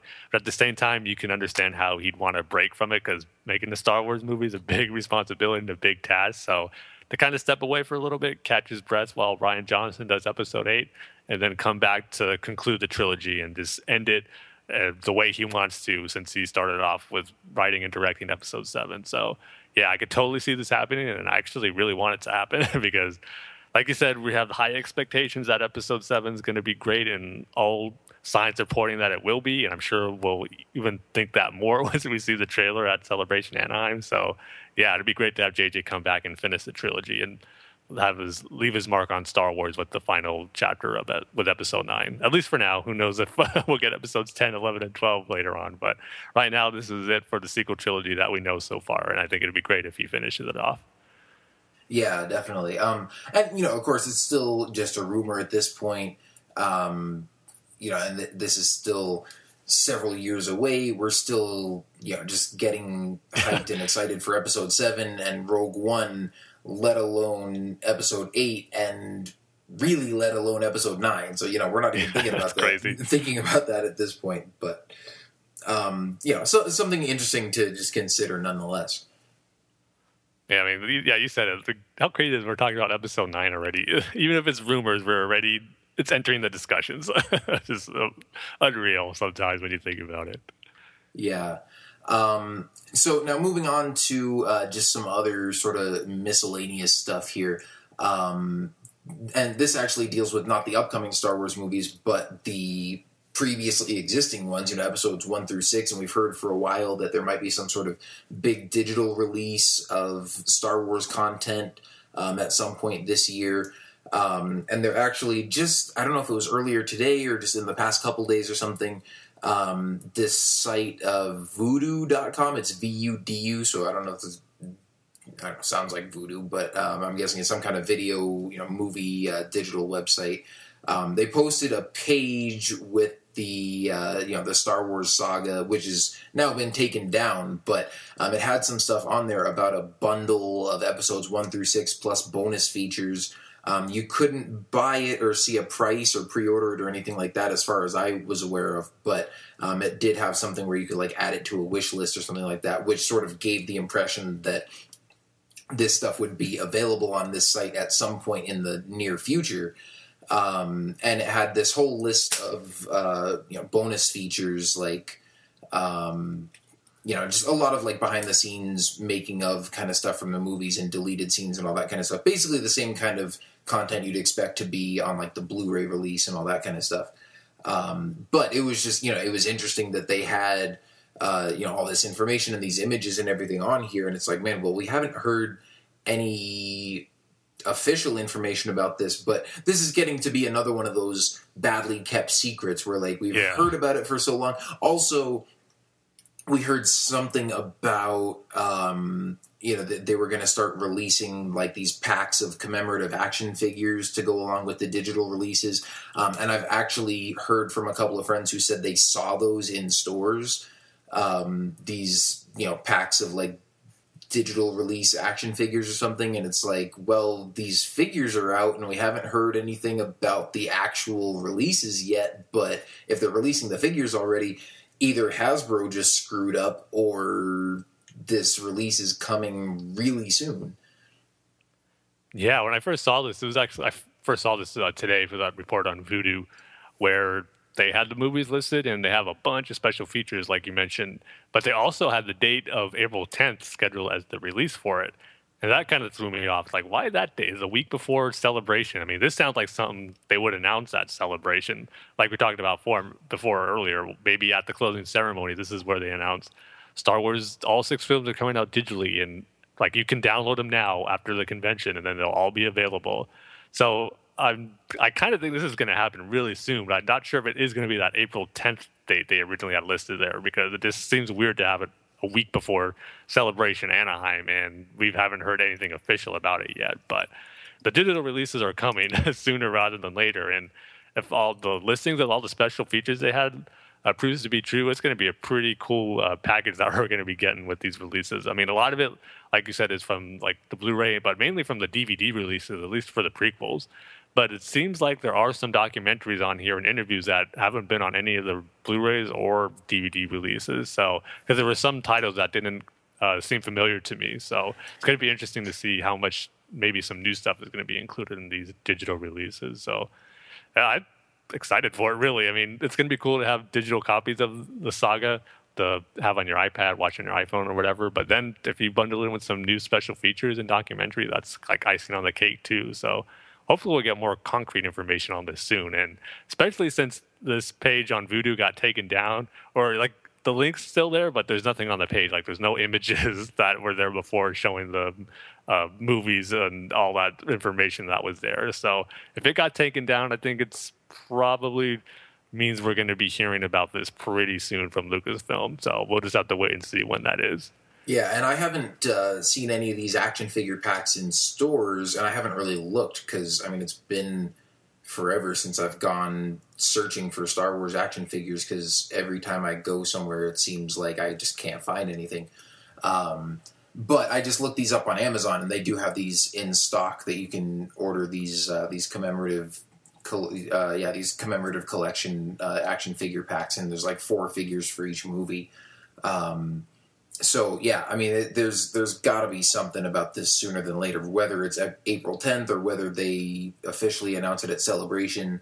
Um, you know, get get your like you said, get your iPads ready because there's going to be some digital Star Wars content coming really Yeah. soon here, um, and hopefully, you know, according to some of the earlier rumors that we heard, hopefully it's not just the movies, but also includes uh, you know Star Wars detours and maybe some other stuff. Um, I mean, obviously, we've already got the Clone Wars on Netflix and Blu-ray and everything like that. But I mean, I would love to see um, maybe like a, an HD digital release of the Clone Wars micro series or some of the you know even like Ewoks or droids or some of the older Star Wars uh, animated stuff. Um, just to you know get it all out there for this new generation that wants to to check out any of that older stuff. Yeah, anything Star Wars that was filmed, get it on there. Maybe not the holiday special, but anything yeah, else. a- anything but the holiday special. Just because I, I don't think George Lucas is ever going to let that one out of the vault that he has it locked in in his basement. Yeah, the one thing you didn't give to Disney. Yeah, so nobody can ever touch this ever again. Um, which, frankly, is probably the best way to go. yeah, bootleg is the only real way that that thing deserves to be seen. Yeah, if yeah, I mean, you, it, shouldn't even be seen. Yeah. except for that one little animated segment with uh, Boba Fett in it, because that was pretty cool. Which is on the Blu-ray, so you got that already there. Yeah, but al- also, I mean, um, just kind of jumping back to the those special features and stuff on there for a minute. Um, there was one. I mean, you were you were talking about how there were a few things in there that you thought were new and that hadn't been on the Blu-rays before, and there was one from episode three that caught my eye that was called like the Star Wars that almost was or something like that. Mhm. Um, and uh, I mean that was I was like, man, I'd really want to check that out. And I don't know, like, does, does that sound familiar to you? Like, was that on the Blu-ray or something? No, that's one of the titles that Okay. didn't ring a bell when I saw it. I was like, yeah, it was Star Wars. That almost Yeah, that never was, but That's not ringing I any bells. Yeah, because I mean, even you know, I, I've got the Star Wars saga on Blu-ray, but I haven't, I still haven't gone through and watched like all the special features on there. But um, I was like, man, I, th- I would think that if that was something that had been around before, that I would have at least heard the name or something like that. And I think we were just talking about on one of our last couple episodes.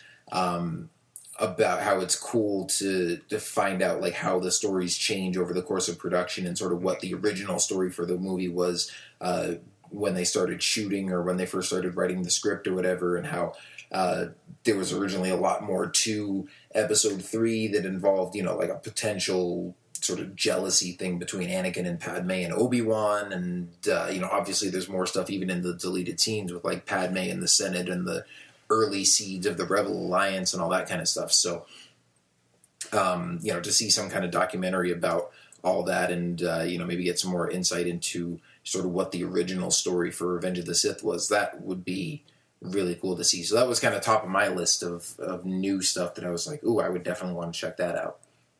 yeah, I'm hoping a lot of it's where like I don't recognize the name, but then when I click it, like, oh yeah, that's where that's from. I remember it now. Hopefully, there'll be a lot of really new stuff on here that's going to be cool to see for the first time. Yeah, definitely. Um, but again, I mean, this isn't even one of those things where we have to say, "Well, wait and see," because uh, you know we probably won't have to wait this you know, wait too long at this point. You know, all signs are pointing to. Uh, I, I would say definitely by the end of this month, whether it's before celebration or during celebration or shortly after. I would think by the end of this month, either all that stuff will have been released or will at least have some official information and announcements about it. Yeah, I agree. Um, all right, and then we'll move on to a couple of book related things here. Um, we talked about Star Wars Aftermath in our last episode, uh, this novel that's going to be coming out uh, that takes place right after Return of the Jedi. But now we have the first, uh, you know, we, we've got an image of the cover, um, which, you know, looks pretty cool. I mean, it's basically just a picture of the second Death Star, um, and it's got the title on there. Um, but then also an official description, and it says the second Death Star has been destroyed. Rumors are flying that the Emperor and his enforcer Darth Vader are dead. A new government is forming to replace the Empire, but the galaxy is a big place, and the fallout of this cataclysm will affect different worlds in different ways. Does everyone accept the fall of Imperial rule? Has everyone even heard the life altering news? What rushes to fill the vacuum the Empire has left, and who will try to stop them? So, certainly sounds like some exciting stuff that will be uh, you know tackled in this novel. Uh, you know, the cover looks pretty cool and everything. So um, this is definitely one that I've got uh, you know on on my radar of stuff coming up here. Yeah, it sounds really cool. I'm excited for it. I mean, just the description alone, just getting to finally some stories post Return of the Jedi, what the state of the galaxy is, what happened when the second Death Star blew up. I just like how it mentions that they're regarding the death of the Emperor and Darth Vader as rumors. That's how the galaxy is viewing it right now. And just even little things how it says, have every, has everyone even heard the life altering news? So, like like I said, it's a big galaxy. We're going to be seeing different perspectives on how all this is unfolding after the events of Return of the Jedi. I just can't wait to find out what some of the stuff is going to be. It was also announced too that this is going to be part of a trilogy, the first book of this aftermath trilogy. I'm not sure if the whole series is gonna be called Aftermath or just this first book is Aftermath. And then I don't still know exactly what the full trilogy title of this series of books is gonna be called, but we know the first one's Aftermath. It's gonna be by Chuck Wendig, and I'm excited for it. I mean, the description alone got me pumped up for it, and just even before we see the Force Awakens, we're gonna get an insight to what happened after the second Death Star blew up, and the death of Palpatine, and the death of Vader. So. I can't wait for it because it says it's mainly going to be featuring new characters, but there is going to be um, oh, it says one fan favorite character from the previous movie, so be interesting to see who that is. If it's someone major or a minor character who we saw in Return of the Jedi, but I really can't wait for it. It sounds really really cool. Yeah, it definitely sounds cool, and I'm I don't know about you, but I'm really curious and excited to see who this one fan favorite character is that they're talking about. Um, and if it's just one, I mean, I have a hard time believing it would be any one of the big three Um, because you know you, you, think they would uh, if they're going to include one of them, they'd include all three. But yeah. I I'm kind of leaning towards. I don't know. I guess maybe Lando. I was thinking the same thing, because we know yeah. he's not going to be the Force Awakens. Yeah, I mean, I was thinking of, aside from that, it could, you know, maybe Wedge, maybe Admiral Ackbar, somebody like that. Um, I don't know. I mean, maybe like Chewie or C3PO or somebody like that ends up going off with these new characters for a bit. But uh, yeah, I think Lando's probably a safe bet. it's going to be Wicket. Since they're going to Ewoks going to be regarded as the heroes that throw down the Empire, and Wicket's going to go on this grand tour of the galaxy. He's going to be regarded as this great warrior. I, you know what I want to see? I want to see like a whole spin-off story just about a group of Ewoks who like form a rock band just from drumming on those stormtrooper helmets. Yeah. and then they go against uh, the Max Rebo band and Figrin D'an. yeah, there you go. Have a Star Wars Battle of the Bands movie. Yep. uh, there you go. Plan the release date for 2025 for that one. yeah. Or uh, I don't know. I think they would set the release date for that as far away as possible. Yeah. a long time ago. um, yeah, so I mean, we've got some cool information there about uh, Star Wars Aftermath. Also, uh, the first issue of the new comic Kanan the Last Padawan is out now. Um, I have picked it up myself, haven't read it yet. I might just have to go do that as soon as we finish recording if we've still got time. Hopefully, we don't run too late here. But uh, Tim, you've read this already, right? Yeah, and I suggest read it as soon as possible because I loved it. I thought it was really good. I mean, there's nothing really too earth shattering in it, like any new revelations. But for me, being a big fan of Clone Wars in that era, I thought Greg Weisman captured that perfectly. I mean, it had all the right beats for me. Cool Clone Wars action, great interaction between the clones and the Jedi, which I always loved, and just more Master Padawan like interactions between Caleb and Depa Billaba, who we know was his master, and then seeing the relationship that they're building to we know the eventual outcome that's going to happen is great to see. And then the last page is really cool, where I mean it's not necessarily a cliffhanger, but it just sets up what's going to happen really in a really good way. So I highly recommend it. I mean, I think Marvel's been doing a great job with all four of their titles so far. I mean, I know Princess Leia has been the one that's been most mixed, but I've actually really enjoyed it. I like the story that's going on, what Leia's involved in, in that series. So, and Darth Vader's been awesome. Star Wars has been really good, except I have some complaints about how Darth Vader's been handled that series. But overall, Marvel is knocking it out of the park, and they've been doing an awesome job. And actually, uh, yesterday I took to Twitter to kind of get some of our uh, listeners and Twitter followers, and also on Facebook, kind of their uh, responses and opinions as far as what they think of the Marvel books and which one's been their favorite. And we got some good responses. I think Vader's the fan favorite for most Star Wars fans right now. That's the one that a lot of people pick. But uh, like I said, Princess Leia has been getting mixed reviews, but some of the responses we've gotten, a lot of people really enjoy Leia. So, and then Kanan's quickly jumping on a lot of people's favorites. So I think right now, Darth Vader and Kanan, even though it's still one issue, we gotta wait to see how it develops further on once more issues come out. But I think those two are the ones that are resonating with people the most. And I just hope it continues because right now it's off to a really good start. Yeah, that sounds pretty cool. Um, yeah, I think, like I said, if we get t- if I've got time after this, I probably will just go ahead and read that uh, tonight while I'm thinking about it. Um, although, you know, one one thing um, that I've been wondering about with Rebels, and I'll just go ahead and ask you this, if it's not like too spoilerish, but does the comic answer like why Depa Billaba is not on the Jedi Council anymore? Um, no, not really. Okay. Yeah, I was I guess that was one thing that I was I a mean- little confused about because she's on the council in episode 1 and is she also on it in episode 2? That's a good question. I want to say yes, but not 100% sure. I mean, Yeah, in I the comic, think uh, Kanan does mention it. I mean, there's a moment where he's like, "You're a Jedi from the High Council" and all that. So it, it is referenced in there, but not necessarily like if she is n- not on it now or whatnot. Okay. No, you know, I think she is in episode 2 because I seem to remember reading somewhere that Obi-Wan basically took her seat in episode 3.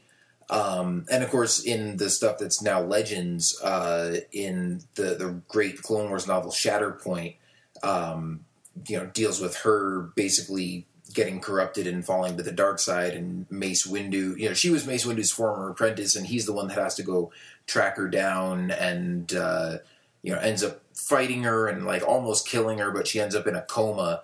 Um, and so it's like, well, that explains why she's not on the Jedi Council in Episode Three. But um, you know, now it's like obviously they're not going with that story anymore. It's like no, she's still a Jedi, she's still good, but so it's like okay, well, why is she not on the Council anymore? I don't know. Um, but you know, minor detail. You could just say they rotate people out. Yeah, an emergency situation had to come up where she could no longer serve on it. An emergency situation came up where they needed Obi Wan to be on the Jedi Council for Episode Three. Yeah.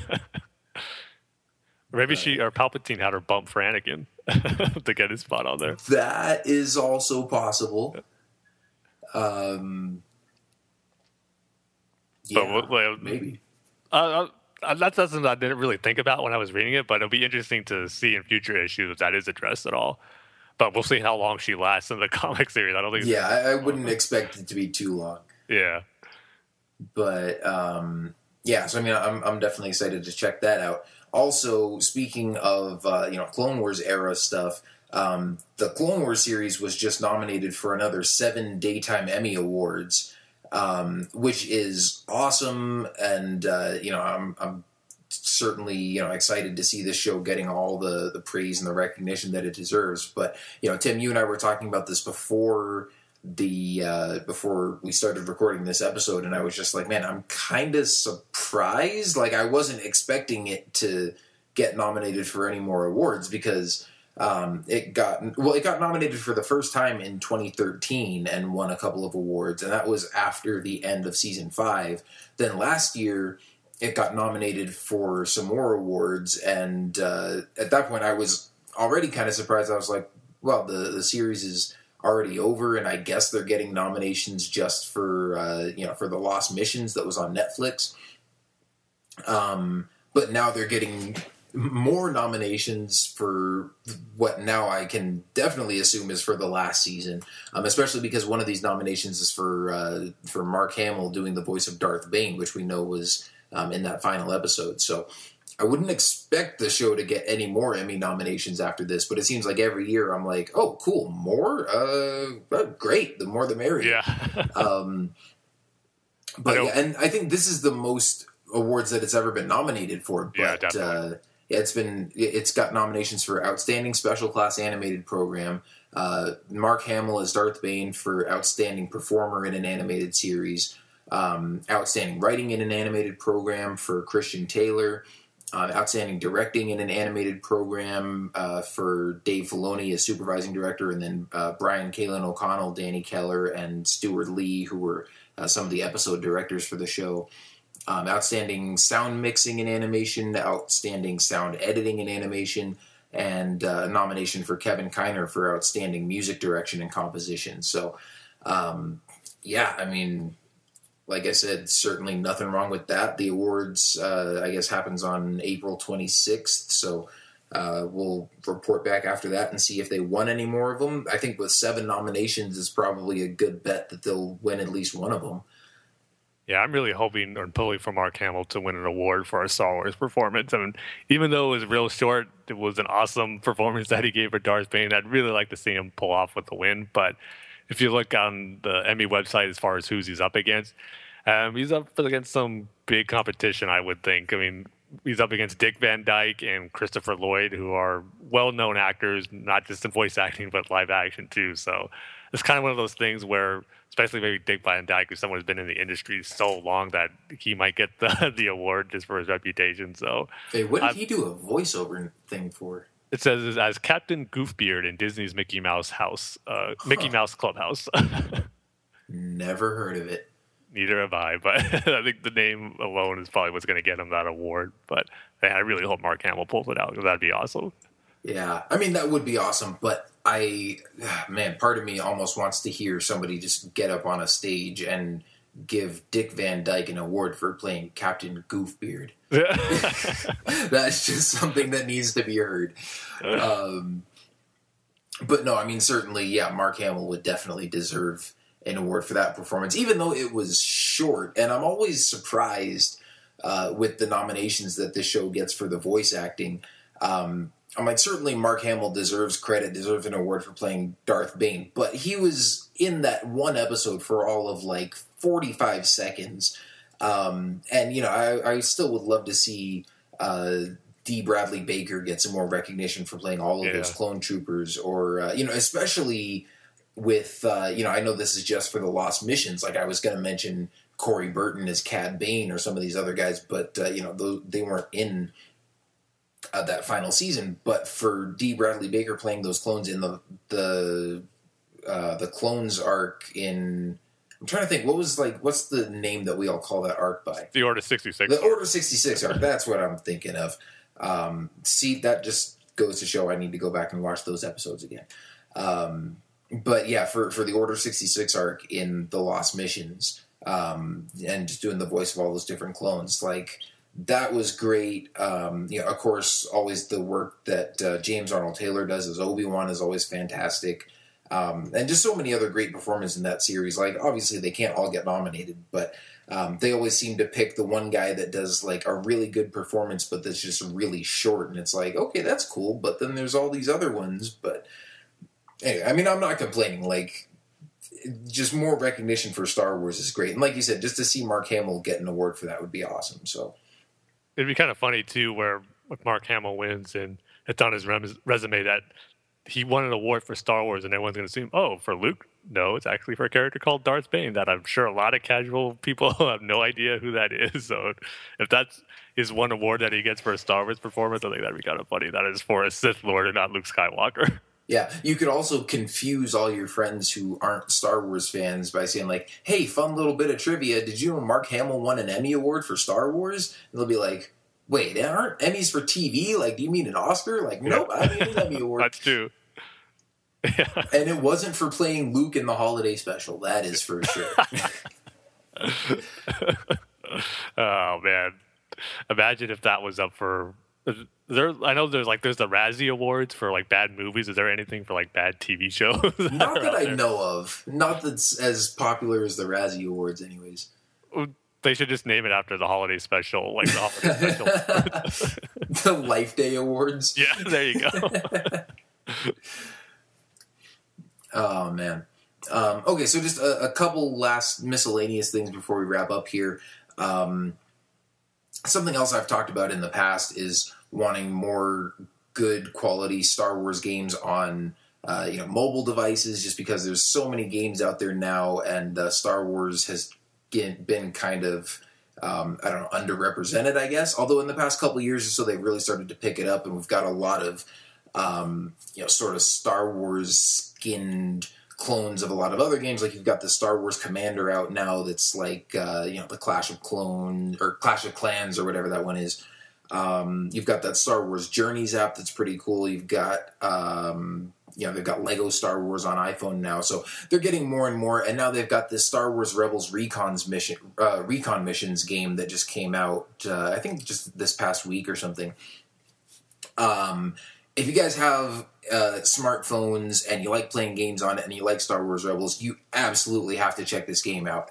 Um, it's free to download. Um, it does have in-app purchases, but it's not like trying to get you to buy more currency and stuff like that. I mean, what I like about this is it's basically like a full, uh, you know, kind of like a full game. Like if Star Wars Rebels had come out five years ago, this game would have come out on like the PSP or Nintendo DS or whatever. Um, so it doesn't really feel like you know like a, a cheap iphone game. It's got great production values. The graphics are are pretty amazing for this type of game. I mean the the actual character models aren't that great but some of the environments and uh, you know you'll be like running around on Lothal and the buildings and the star destroyers flying overhead in the background and everything looks really good. Uh, it's just like this fun you know action platformer um, where you play you start off playing as ezra um, and then basically what it is is when you download it for free, you get like the first four levels for free, um, and then you can either pay like three dollars to unlock, uh, you know, Kanan or Sabine, and like fifteen more levels, or you can just pay five dollars to unlock the whole rest of the game, which is what I would recommend. Um, you get to unlock, you know, a whole bunch more levels. You get to play as Kanan and Sabine. Um, as well as Ezra, and uh, I mean, there's like a lot of stuff to to do and to collect and stuff through through all these levels.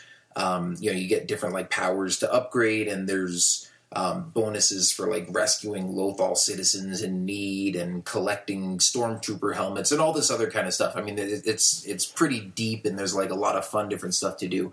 Um, and then, of course, you know the the combat and the action and everything is fun. Um, especially, I, I like playing as Kanan because, of course, you also get the lightsaber and get to like jump and flip around and and uh, fight stormtroopers with your lightsaber and all that kind of stuff. Um, but yeah, I mean, if you're if you're looking for a good Star Wars Rebels game, um, this is about the best five bucks you can spend for something like that. So definitely go uh, you know go check it out if you're looking for something like that. I think it's a lot of fun. Yeah, I saw it on there. Like StarWars.com had a post on it. I knew it was out there, but I haven't had a chance to download it yet, or it just wasn't on my radar. Whenever I go on my iPhone, I've been distracted by other games on there. And but hearing you talk about it and seeing how good it is, I'm definitely to have to check it out. I mean, it seems worth it to just pay the full price and buy it, but if anything, at least try it for the free to play version. I mean, just to see what it's all about because it sounds pretty cool from how you're describing it. Yeah, and even in those first four levels, um, you know, they're I mean they're they're pretty sizable levels too. I mean, they don't take too long, but each one will take you maybe I don't know, like five or ten minutes or something like that. I mean, it, it's it's kind of hard to tell because I spend so much time on it. I'm like, I don't know how much time is going by. Um, but you know, it's they're not like real cheap, quick, short things. Um, you definitely you, you get a feel for how the game works, and you, even in one of those first four levels, you get to hijack an uh, it's not an ATDP walker that they use on that show a lot. It's like a kind of a smaller one, but that like shoots missiles and stuff, and it's a lot of fun. You get to just like stomp across the level and blast all these stormtroopers in one of their stolen walkers. Um, but then, I mean, when you unlock some of the other levels, um, you get to you, they they add sort of more more fun mechanics and stuff as it goes. And it also, I mean, for any of the more kind of serious hardcore gamers out there, it actually is pretty challenging too. I mean, this isn't something that's just geared towards kids and it's uh, you know real simple and easy. Um, I mean, there's a, a, boss battle against a Tie Fighter at the end of the Kanan levels that I'm still kind of stuck on right now because it's a lot of you know jumping around and avoiding laser fire and stuff. But um, yeah, it's it's definitely a fun game, and it was it's a, a pleasant surprise because um, you know normally uh, with I mean with even some of these other Star Wars iPhone games that have come out recently, you'll either see a trailer for it like the week before it comes out, or um, you know I'll see a post about it on some website that you know they they released like a demo version of it in Canada or something like that to to kind of test it before releasing it in the U.S. App Store, or you hear something about it before it eventually comes out. And this one I had heard nothing about; it just kind of came out of the blue. Yeah. Um, and I saw it I, I, think I saw it on my phone while I was at work. Um, but it's a it's a pretty big size download too. So I waited till I got home to download it. Um, and I was I really wasn't expecting much because I was like, oh, a free Star Wars Rebels game that kind of just showed up out of nowhere with no fanfare or anything. Like, I hope it's really good, but I'm not really expecting much from it. But I'll download it and try it out. And I was definitely pleasantly surprised and uh, you know played through those first four free levels and just gave them my five bucks for the rest of it with no hesitation so um, yeah definitely something fun to check out i'll go download it right after we stop recording you go read Kanan, i'll go download the game deal um, and also uh, you know, I don't know if we talked about this last time, but there's also this new uh, top Star Wars trading card game app that's out um, which I don't know. I have downloaded, gotten addicted to, and already sort of got burned out on and given up on. But I think it actually delayed our recording for our last episode for about an hour because we down. I told you to download. Oh yeah, yeah, it did. So yeah, so Tim and I sat down to record, and we're talking on Skype, you know, before we actually start recording, and. Uh, you know, I, I was talking about like, oh yeah, and then I saw there's this new Star Wars trading card app, and uh, you know, I don't know if I should check that out. And Tim was telling me like, oh yeah, well I got it, and you know, it was pretty fun, and I collected all these cards and stuff. And I was like, okay, fine, I'll go check it out. And while we're sitting here talking, I downloaded it, started opening some packs, and was like, oh, I got this card and this card and this card. And, you know, it was like, oh right, we're supposed to record a podcast. Yeah, we could have done a whole episode just on what cards we gotten, really. yeah, you know what's funny too is. Um, I showed this to my sister and it freaked her out. Like the the Lobot card that they have on there, just the picture of his face. It has a ridiculously uncanny resemblance to our high school taekwondo instructor.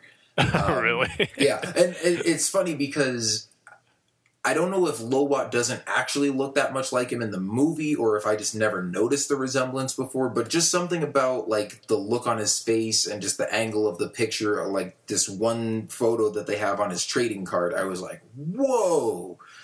Um, Who knew so yeah, Lobot that, that was, was, a martial arts expert? he could he could probably just download it into his brain. Oh, that's true. Yeah, whatever that thing is like on the back of his head. Yeah. Um, That's funny. Now, you, if you ever bump into their high school instructor again, you're gonna like want to put some type of device on the back of his head just to see if it really pull up the Lobot look. Oh, I'm sure it's gonna. I mean, I obviously won't try to like put something on him, but it's just gonna cross my mind thinking, yeah. oh yeah, he does look like Lobot. That's funny. Oh man, yeah, that was fun. Um, but yeah, then of course there's also this uh, this is Madness uh, Star Wars tournament going on. Um, you know, right now they're down to the final four, which is uh, in the light side bracket. You've got Obi Wan versus Han Solo. In the uh, dark side bracket, you've got Darth Vader versus Boba Fett. Um, and you know, I don't know if you guys have been keeping up with this, but it's just been kind of fun to watch this thing go and uh, you know see what characters are winning and stuff. But there have been some absolutely ridiculous matchups. Um, namely that uh, Jar Jar Binks defeated Padme by a, a, fairly large margin. And I know there's been some people saying like, oh, there's uh, you know been like spammers or bots or whatever that have been uh, pouring in votes for certain characters, which I think probably has been happening because. Um, I mean, you can look back and see the, the final percentages of these matchups, and Jar Jar beat Padme like 62 to 38 percent. Um, but I remember at some point while that round was going on, um, I think he was up like you know 83 to 17 or something like that and i was like what the heck is going on here like you know, this is impossible. Um, Was Jason from the Wampa's Lair just voting and voting for Jar Jar over and over and over again? I think that's what you happened. know, I didn't ask him about that. Um, yeah, I, I know he loves Jar Jar, but I don't think he loves him that much. Um, Oh no, I know it has. There has been like recounts that I've seen, like Star Wars, the official Star Wars Twitter account say, "Yeah, we're like reviewing the counts for making sure no bots were involved and all this stuff." In some of the cases, there were, I think, where they had to recount it, and it ended up being where where it said on the site the character won, but in reality, the other character won because it was like bot spamming and all that. So Yeah, and, you I know, think it's I living up to "This Is Madness," the name. Yeah, oh, definitely. And uh, you know, I didn't even see that they were you know recounting stuff, but I figured that's what they were doing anyways because, um, like they they've got the bracket here with like the pictures of all the characters, and obviously you know you got the two characters that are matched up, and when one of them wins, the the one that wins moves on to the next slot there. Um, and I remember like with this with this Padme and Jar Jar matchup, like Jar Jar won, but they didn't have his picture in the next slot for like days afterwards. Um, and they were still, you know, moving ahead with other rounds of the tournament and moving up other characters and stuff, but that one slot was still blank. And I was like, they're probably still trying to figure out how the heck Jar Jar won by that many points. I know. It's like, yeah, he's the character who's reviled that much and like the butt of every Star Wars joke in a negative way. Where you, want to name someone the worst Star Wars character, it's Jar Jar, and him to win by that much over Padme. This stuff doesn't add up. Yeah, I mean, part of me was almost kind of happy to see like, oh, people are finally starting Yeah. to get over it, and they don't hate Jar Jar that much anymore. But then to see how huge that percentage was, I was like, nah, nobody likes Jar Jar that much. Yeah. Yeah, it has to be in like the bizarro world or something for that to happen. Yeah, like unless somebody just went and kidnapped all the haters Yeah. because they're still out there. oh yeah. Um, yeah, and then also, I mean, there was like a, a Jango Fett versus Boba Fett matchup, which Boba Fett ended up winning like fifty three to forty seven percent, but at one point Jango was ahead like seventy to thirty or eighty to twenty or something like that, and I was like, that's not possible. Yeah, I was really excited that he was winning. Like, oh man, that's awesome. Because I actually prefer Jango Fett over Boba Fett. But I got the same thing with Jar Jar. Well, it can't be that much. Boba Fett's one of the most popular characters ever in Star Wars. Yeah, exactly. Um, but yeah, I mean, obviously with this with this final round, um, I think these are pretty fair matchups, and uh, I mean, so far Darth Vader's beating Boba Fett sixty six to thirty four percent, but Obi Wan and Han Solo are deadlocked at 50-50 right now. So um, that that should be pretty interesting to see how that plays out. In fact, I don't think. Yeah, I don't think Han has ever been the number one character for the uh, the light side bracket before, which is kind of surprising because he seems to be a lot of people's favorite character. But I think it's always been either Obi Wan or Yoda on the light side. So um, I don't know. Part of me kind of hopes Han wins just to see something new, but on the other hand, like my personal vote is for Obi Wan. He's probably I don't know. I always go back and forth on whether Obi Wan or Vader is my favorite Star Wars character, but Obi Wan is certainly my favorite from the light side bracket. Yeah, I would go back and forth on Obi Wan and Luke. I grew up with Luke, and then grew, gained more of appreciation for Obi Wan, like during the special edition prequel era, and then now we're getting to the sequel era with Luke. Who knows how much cool stuff we're going to see with him? So I was like always going back and forth with those two. Yeah, that is very true. I mean, I I loved Luke as a kid growing up too, um, but certainly as as an older fan, I mean, probably from the time of like Revenge of the Sith, um, Obi Wan was probably my favorite character. But I also love Vader, and even though you know, say what you will about uh, you know Hayden Christensen's performance as Anakin, but even when you sort of factor in um, just sort of if you look at Anakin and Vader as one character and Yeah. just the whole journey that that character goes on, and you know, factoring in even like the prequels and even the Clone Wars series and everything, um, I mean, he really is, uh, you know, I, I think should be a, a great character that you know doesn't always reach his full potential depending on you know the screenwriting or the performance or whatever but sort of in theory and within the the universe itself and you know with, with his place in the story i mean he's, he's really a fascinating character so Totally. um, yeah, I, I sort of go back at this point. Yeah, but at, at this point, I was go back and forth between Obi Wan and, and Anakin slash Vader. But I also could certainly see a situation where, um, you know, after seeing episode seven, Luke might jump back into that mix as well. Yeah. Like I always got to pause when someone asks me, or I got like online, like with these surveys or tests or anything, where it's like, "Who's your favorite Star Wars character?" I always got to pause and think, "Is it Obi Wan or is it Luke right now?" Yeah. Never just a Well, quick answer. It's just like if you ask me what my favorite Star Wars movie is, depending on the day of the week, it could be you know it's either Empire or Jedi, or sometimes Revenge of the Sith too. So See that one I'm Um, more definitive on. It's Empire for me. It's I know it's the easy, most typical answer, but I can't pretend it's not my favorite movie because it just is. So Well, that yeah, one I have a more but- definitive version of. But knowing you, it's probably just because that's the one movie where the Empire actually wins, and uh, That plays a big part. I'm not gonna lie. even though it's Vader and Boba Fett doing all the work, and it's you know the stormtroopers still don't do a whole lot. At least they Yeah. get to be the ones to you know put Han in handcuffs and shove him down into the carbon freezing chamber. Then get knocked off by Chewie. yeah, Blasted as they make their escape. I think the only thing they hit was a little bit of the Falcon as it took off. That was about it. And R2 Well, at one time. Yeah, well, I was gonna say one of them hit C three PO, but that's off screen, so you never Yeah. actually even see if it was a stormtrooper. Or not. And he was just standing there. So if they couldn't hit 3PO, yeah, they're really, really bad. Yeah.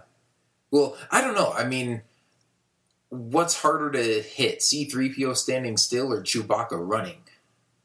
Yeah, Like I C-3PO know he's running, still. but he's like twice the size of C three PO. Chewie has a blaster though, so they're not going to be a full on easy target for them. So yeah, if they can hit 3PO, that'd be the most pathetic thing ever. Yeah. There see now there needs to be some other spoof where you know we see what happened behind that door in Cloud City, and you see C three PO walk in, and then the stormtrooper just stands there, points his blaster at him point blank, and the blaster bolts just go all over the place for like thirty seconds before he finally hits. him. yeah, there you go. That'd be funny. There's a Yeah, we, we. I, I should send that suggestion to the guys at how it should have ended. Yeah, just say that or make a perfect robot chicken sketch. yeah, yeah. I'm like that is how that should have ended. But um, yeah. Anyway, um, see, I guess the the one last thing that we can wrap up here is um, they've announced the guests for Star Wars weekends at Disney World this year. Um, including a couple new additions that uh, you know I, I was kind of surprised to see on the list here, but uh, for the first weekend, uh, which is May 15th through the 17th, they've got Ian McDiarmid, uh, Amy Allen, who played Aayla Secura in the uh, the prequels, um, and then Tiya Sircar from Star Wars Rebels. Uh, for the second weekend, they've got Warwick Davis, Silas Carson, who played uh, Ki-Adi-Mundi and Nute Gunray in the prequels, and then Vanessa Marshall uh, from Rebels. Uh, weekend three, they've got Warwick Davis, Daniel Logan, and Steve Blum.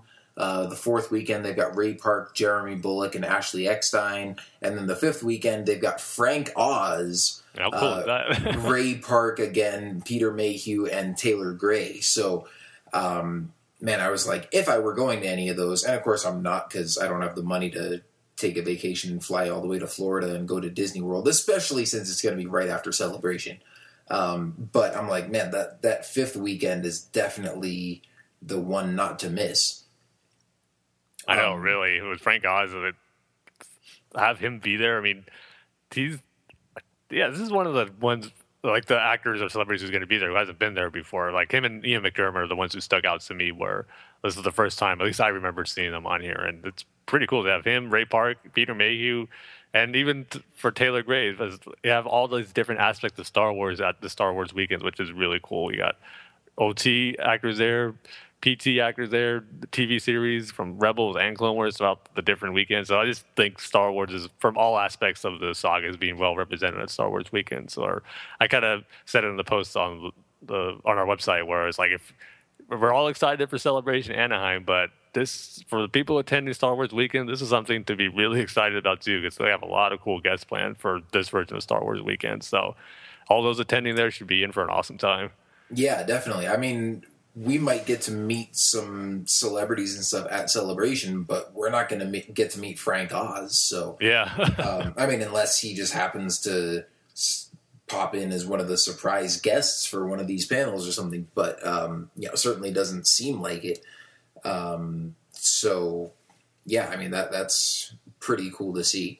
Um, and you know, people that get to be there for that fifth weekend are certainly in for a treat. Because yeah, I mean, you said you were kind of surprised to see Ian McDiarmid on this list too, but I mean, he's been at least at conventions and stuff before. You know, he's going to be at Celebration Anaheim. He was at Celebration Six, and you know, I'm not sure how many other conventions he's been to, but um, in fact, I don't know. I want to say now that I think about it.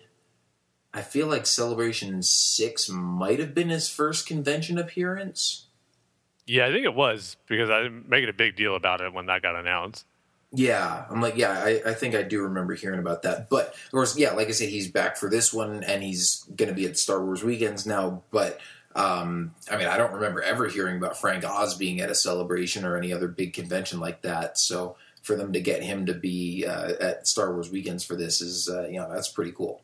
I want to say he was at Celebration Four in LA. I'm not 100 percent sure, but I remember hearing an interview with him where they were talking about Clone Wars, how he was never uh, asked to reprise his role as Yoda, and never even knew about the series. I want to say that was during a celebration, but I could be wrong. But I'm not 100 percent sure if it where he's never been to a celebration before. Oh, okay. Yeah, I mean, I'm not saying that 100%. I'm just saying I don't remember ever hearing about it. Mm.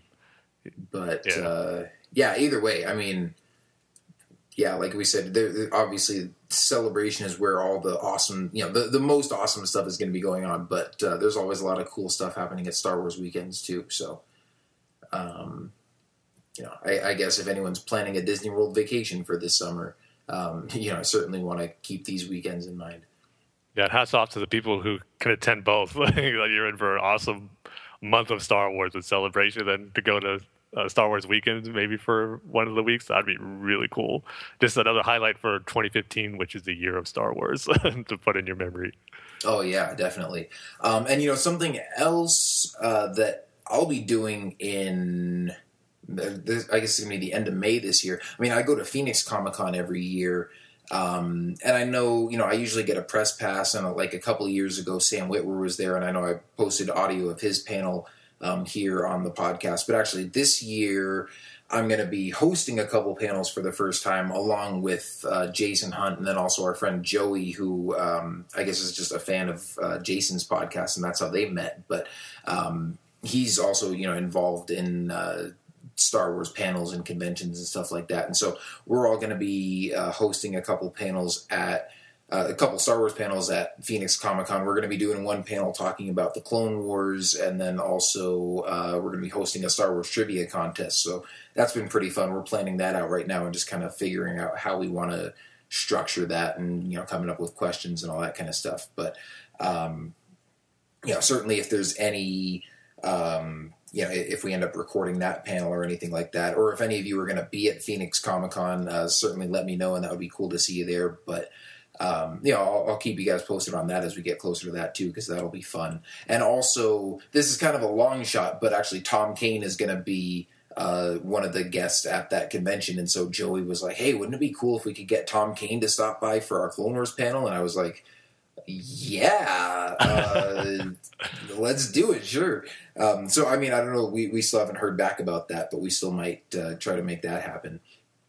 Man, that'd be really cool. So, yeah, I mean, I, I think mostly we're going to be talking about, um, you know, obviously just like what we liked about the series and stuff, but sort of the main focus of it is going to be um, sort of how the Clone Wars has impacted the, the Star Wars universe in general and sort of um, the ways that it's changed the way, or the, the ways that it's changed how we look at the movies or uh, sort of the way that it's shaped um, some of these other Star Wars stories moving forward and things like that. Um, but it's like, yeah, if we got Tom Kane on that panel, then I'd be like, well, my opinions don't matter. You were on the show. Why don't you tell us about Clone Wars, Mr. Kane? So, um, but yeah, I mean, that, that would certainly be awesome if we could get that to happen. So we'll see how that goes. I expect you to come up with some tough trivia questions for your trivia panel. Oh, Tim, please. I will come up with some ridiculously tough trivia questions. One so where there will be no winners of the contest. yeah, I mean, this is kind of a personal one for me, but I already stumped Jason and Joey while we were talking about it the other night when I said, uh, you know, what's the what's the name of Anakin's custom Jedi starfighter from the Clone Wars micro series? Because you know, I, I've talked about that before. How that's like one of my favorite ships, but they were like, "Wait, that has a name." I think you stumped me on that too when we were talking about it. I didn't know the name for it either. Yeah, but I think it's called the uh, the Azure Angel. Okay, yeah, I remember Or you telling me you pronounce that. The you know, A Z U R E, that shade of blue. Um, crap, I shouldn't have said that because there might be people listening who are going to be at Phoenix Oh, Comic Con. Well, guess what? Now you know. For anyone listening, you should come check out our panel now because uh, I just gave you a sneak peek. Yeah. and then you'll know those who uh, answer the question correctly. You know they cheated by listening to the episode. To disqualify them. yeah. Well, we think what we're thinking about doing right now is doing sort of like a, a tournament bracket setup almost, where we pair people up two at a time, and then uh, you know you have to answer, be the first to answer like the best two out of three or three out of five questions or something like that um, to advance to the next round. And so, you know, you could be listening to this right now, and you might not even be the one who gets that question, anyways. It'll be um, something where like each round the questions get harder and harder. Most likely, yeah. But it could also be something where, like, if it's best three out of five, like we start with an easy one and they get progressively harder um, just within those five questions. But yeah, it probably will be, uh, you know, I- I'm sure for like the final round, we get to the top two people, like, we're not going to be asking what planet is Luke Skywalker from. Yeah. No, well, we're see, not. it could be a trick question. He's from technically it'll say Tatooine, but he was actually born on Polygon. Polis Massa. I just thought of that too earlier. Yeah, it's like, wait, somebody could stump us with that. um, but anyway, yeah. So that that should be fun. Um, but yeah, I mean, again, before that comes up, uh, you know, most of my attention has just been focused on celebration, and uh, you know, obviously, you you guys you guys have heard us talk it to death, uh, but it's finally coming up here in a couple of weeks. Um, and so I think that's just about going to do it for this episode. We've uh, covered all our news stories and stuff. Um, and our next episode will be uh, either from or immediately following uh, Star Wars Celebration Anaheim and uh, just talking about all the, the awesome stuff we're going to get to see there. Oh man, I can't wait. Our next episode, we're gonna have so much awesome stuff to talk about. I can't wait. Yeah, uh, should be so great. So uh, before we wrap up here, uh, Tim, we got any uh, you know any fan mail or uh, comments or any uh, last stuff you got to read for us?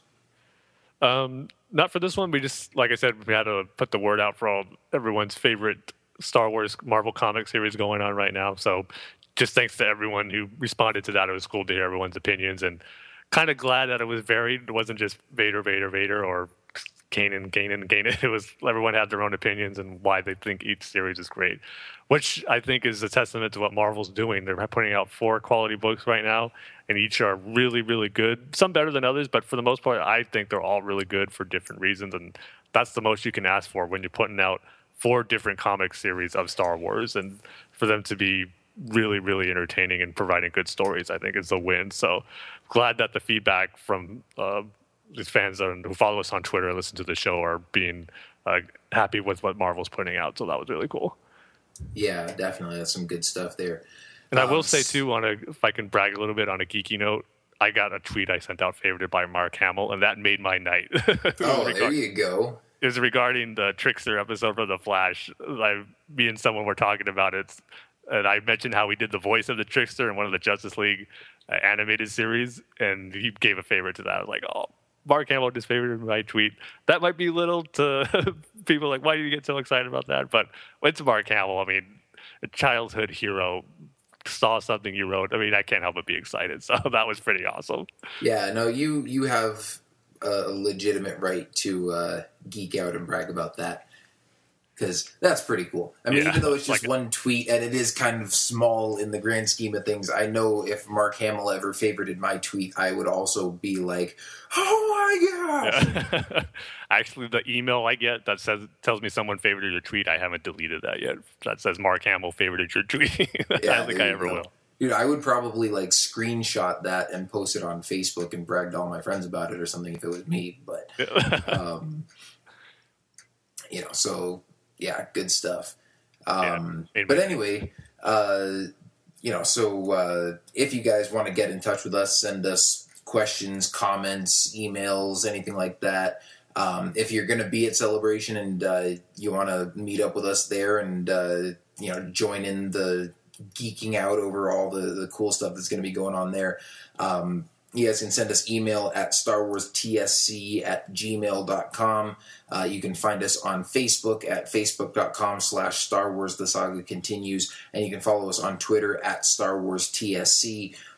And of course, you can also check out our website, starwarstsc.com, for all the latest uh, news and info and rumors and all this kind of stuff that we're talking about on here. So, um, know, thanks for tuning in. Thanks for listening. Uh, we're glad to have you guys with us and we will be back in just a couple of short weeks from Star Wars Celebration Anaheim. It's going to be awesome. We will see you guys later, and may the Force be with you. See you next time, everybody.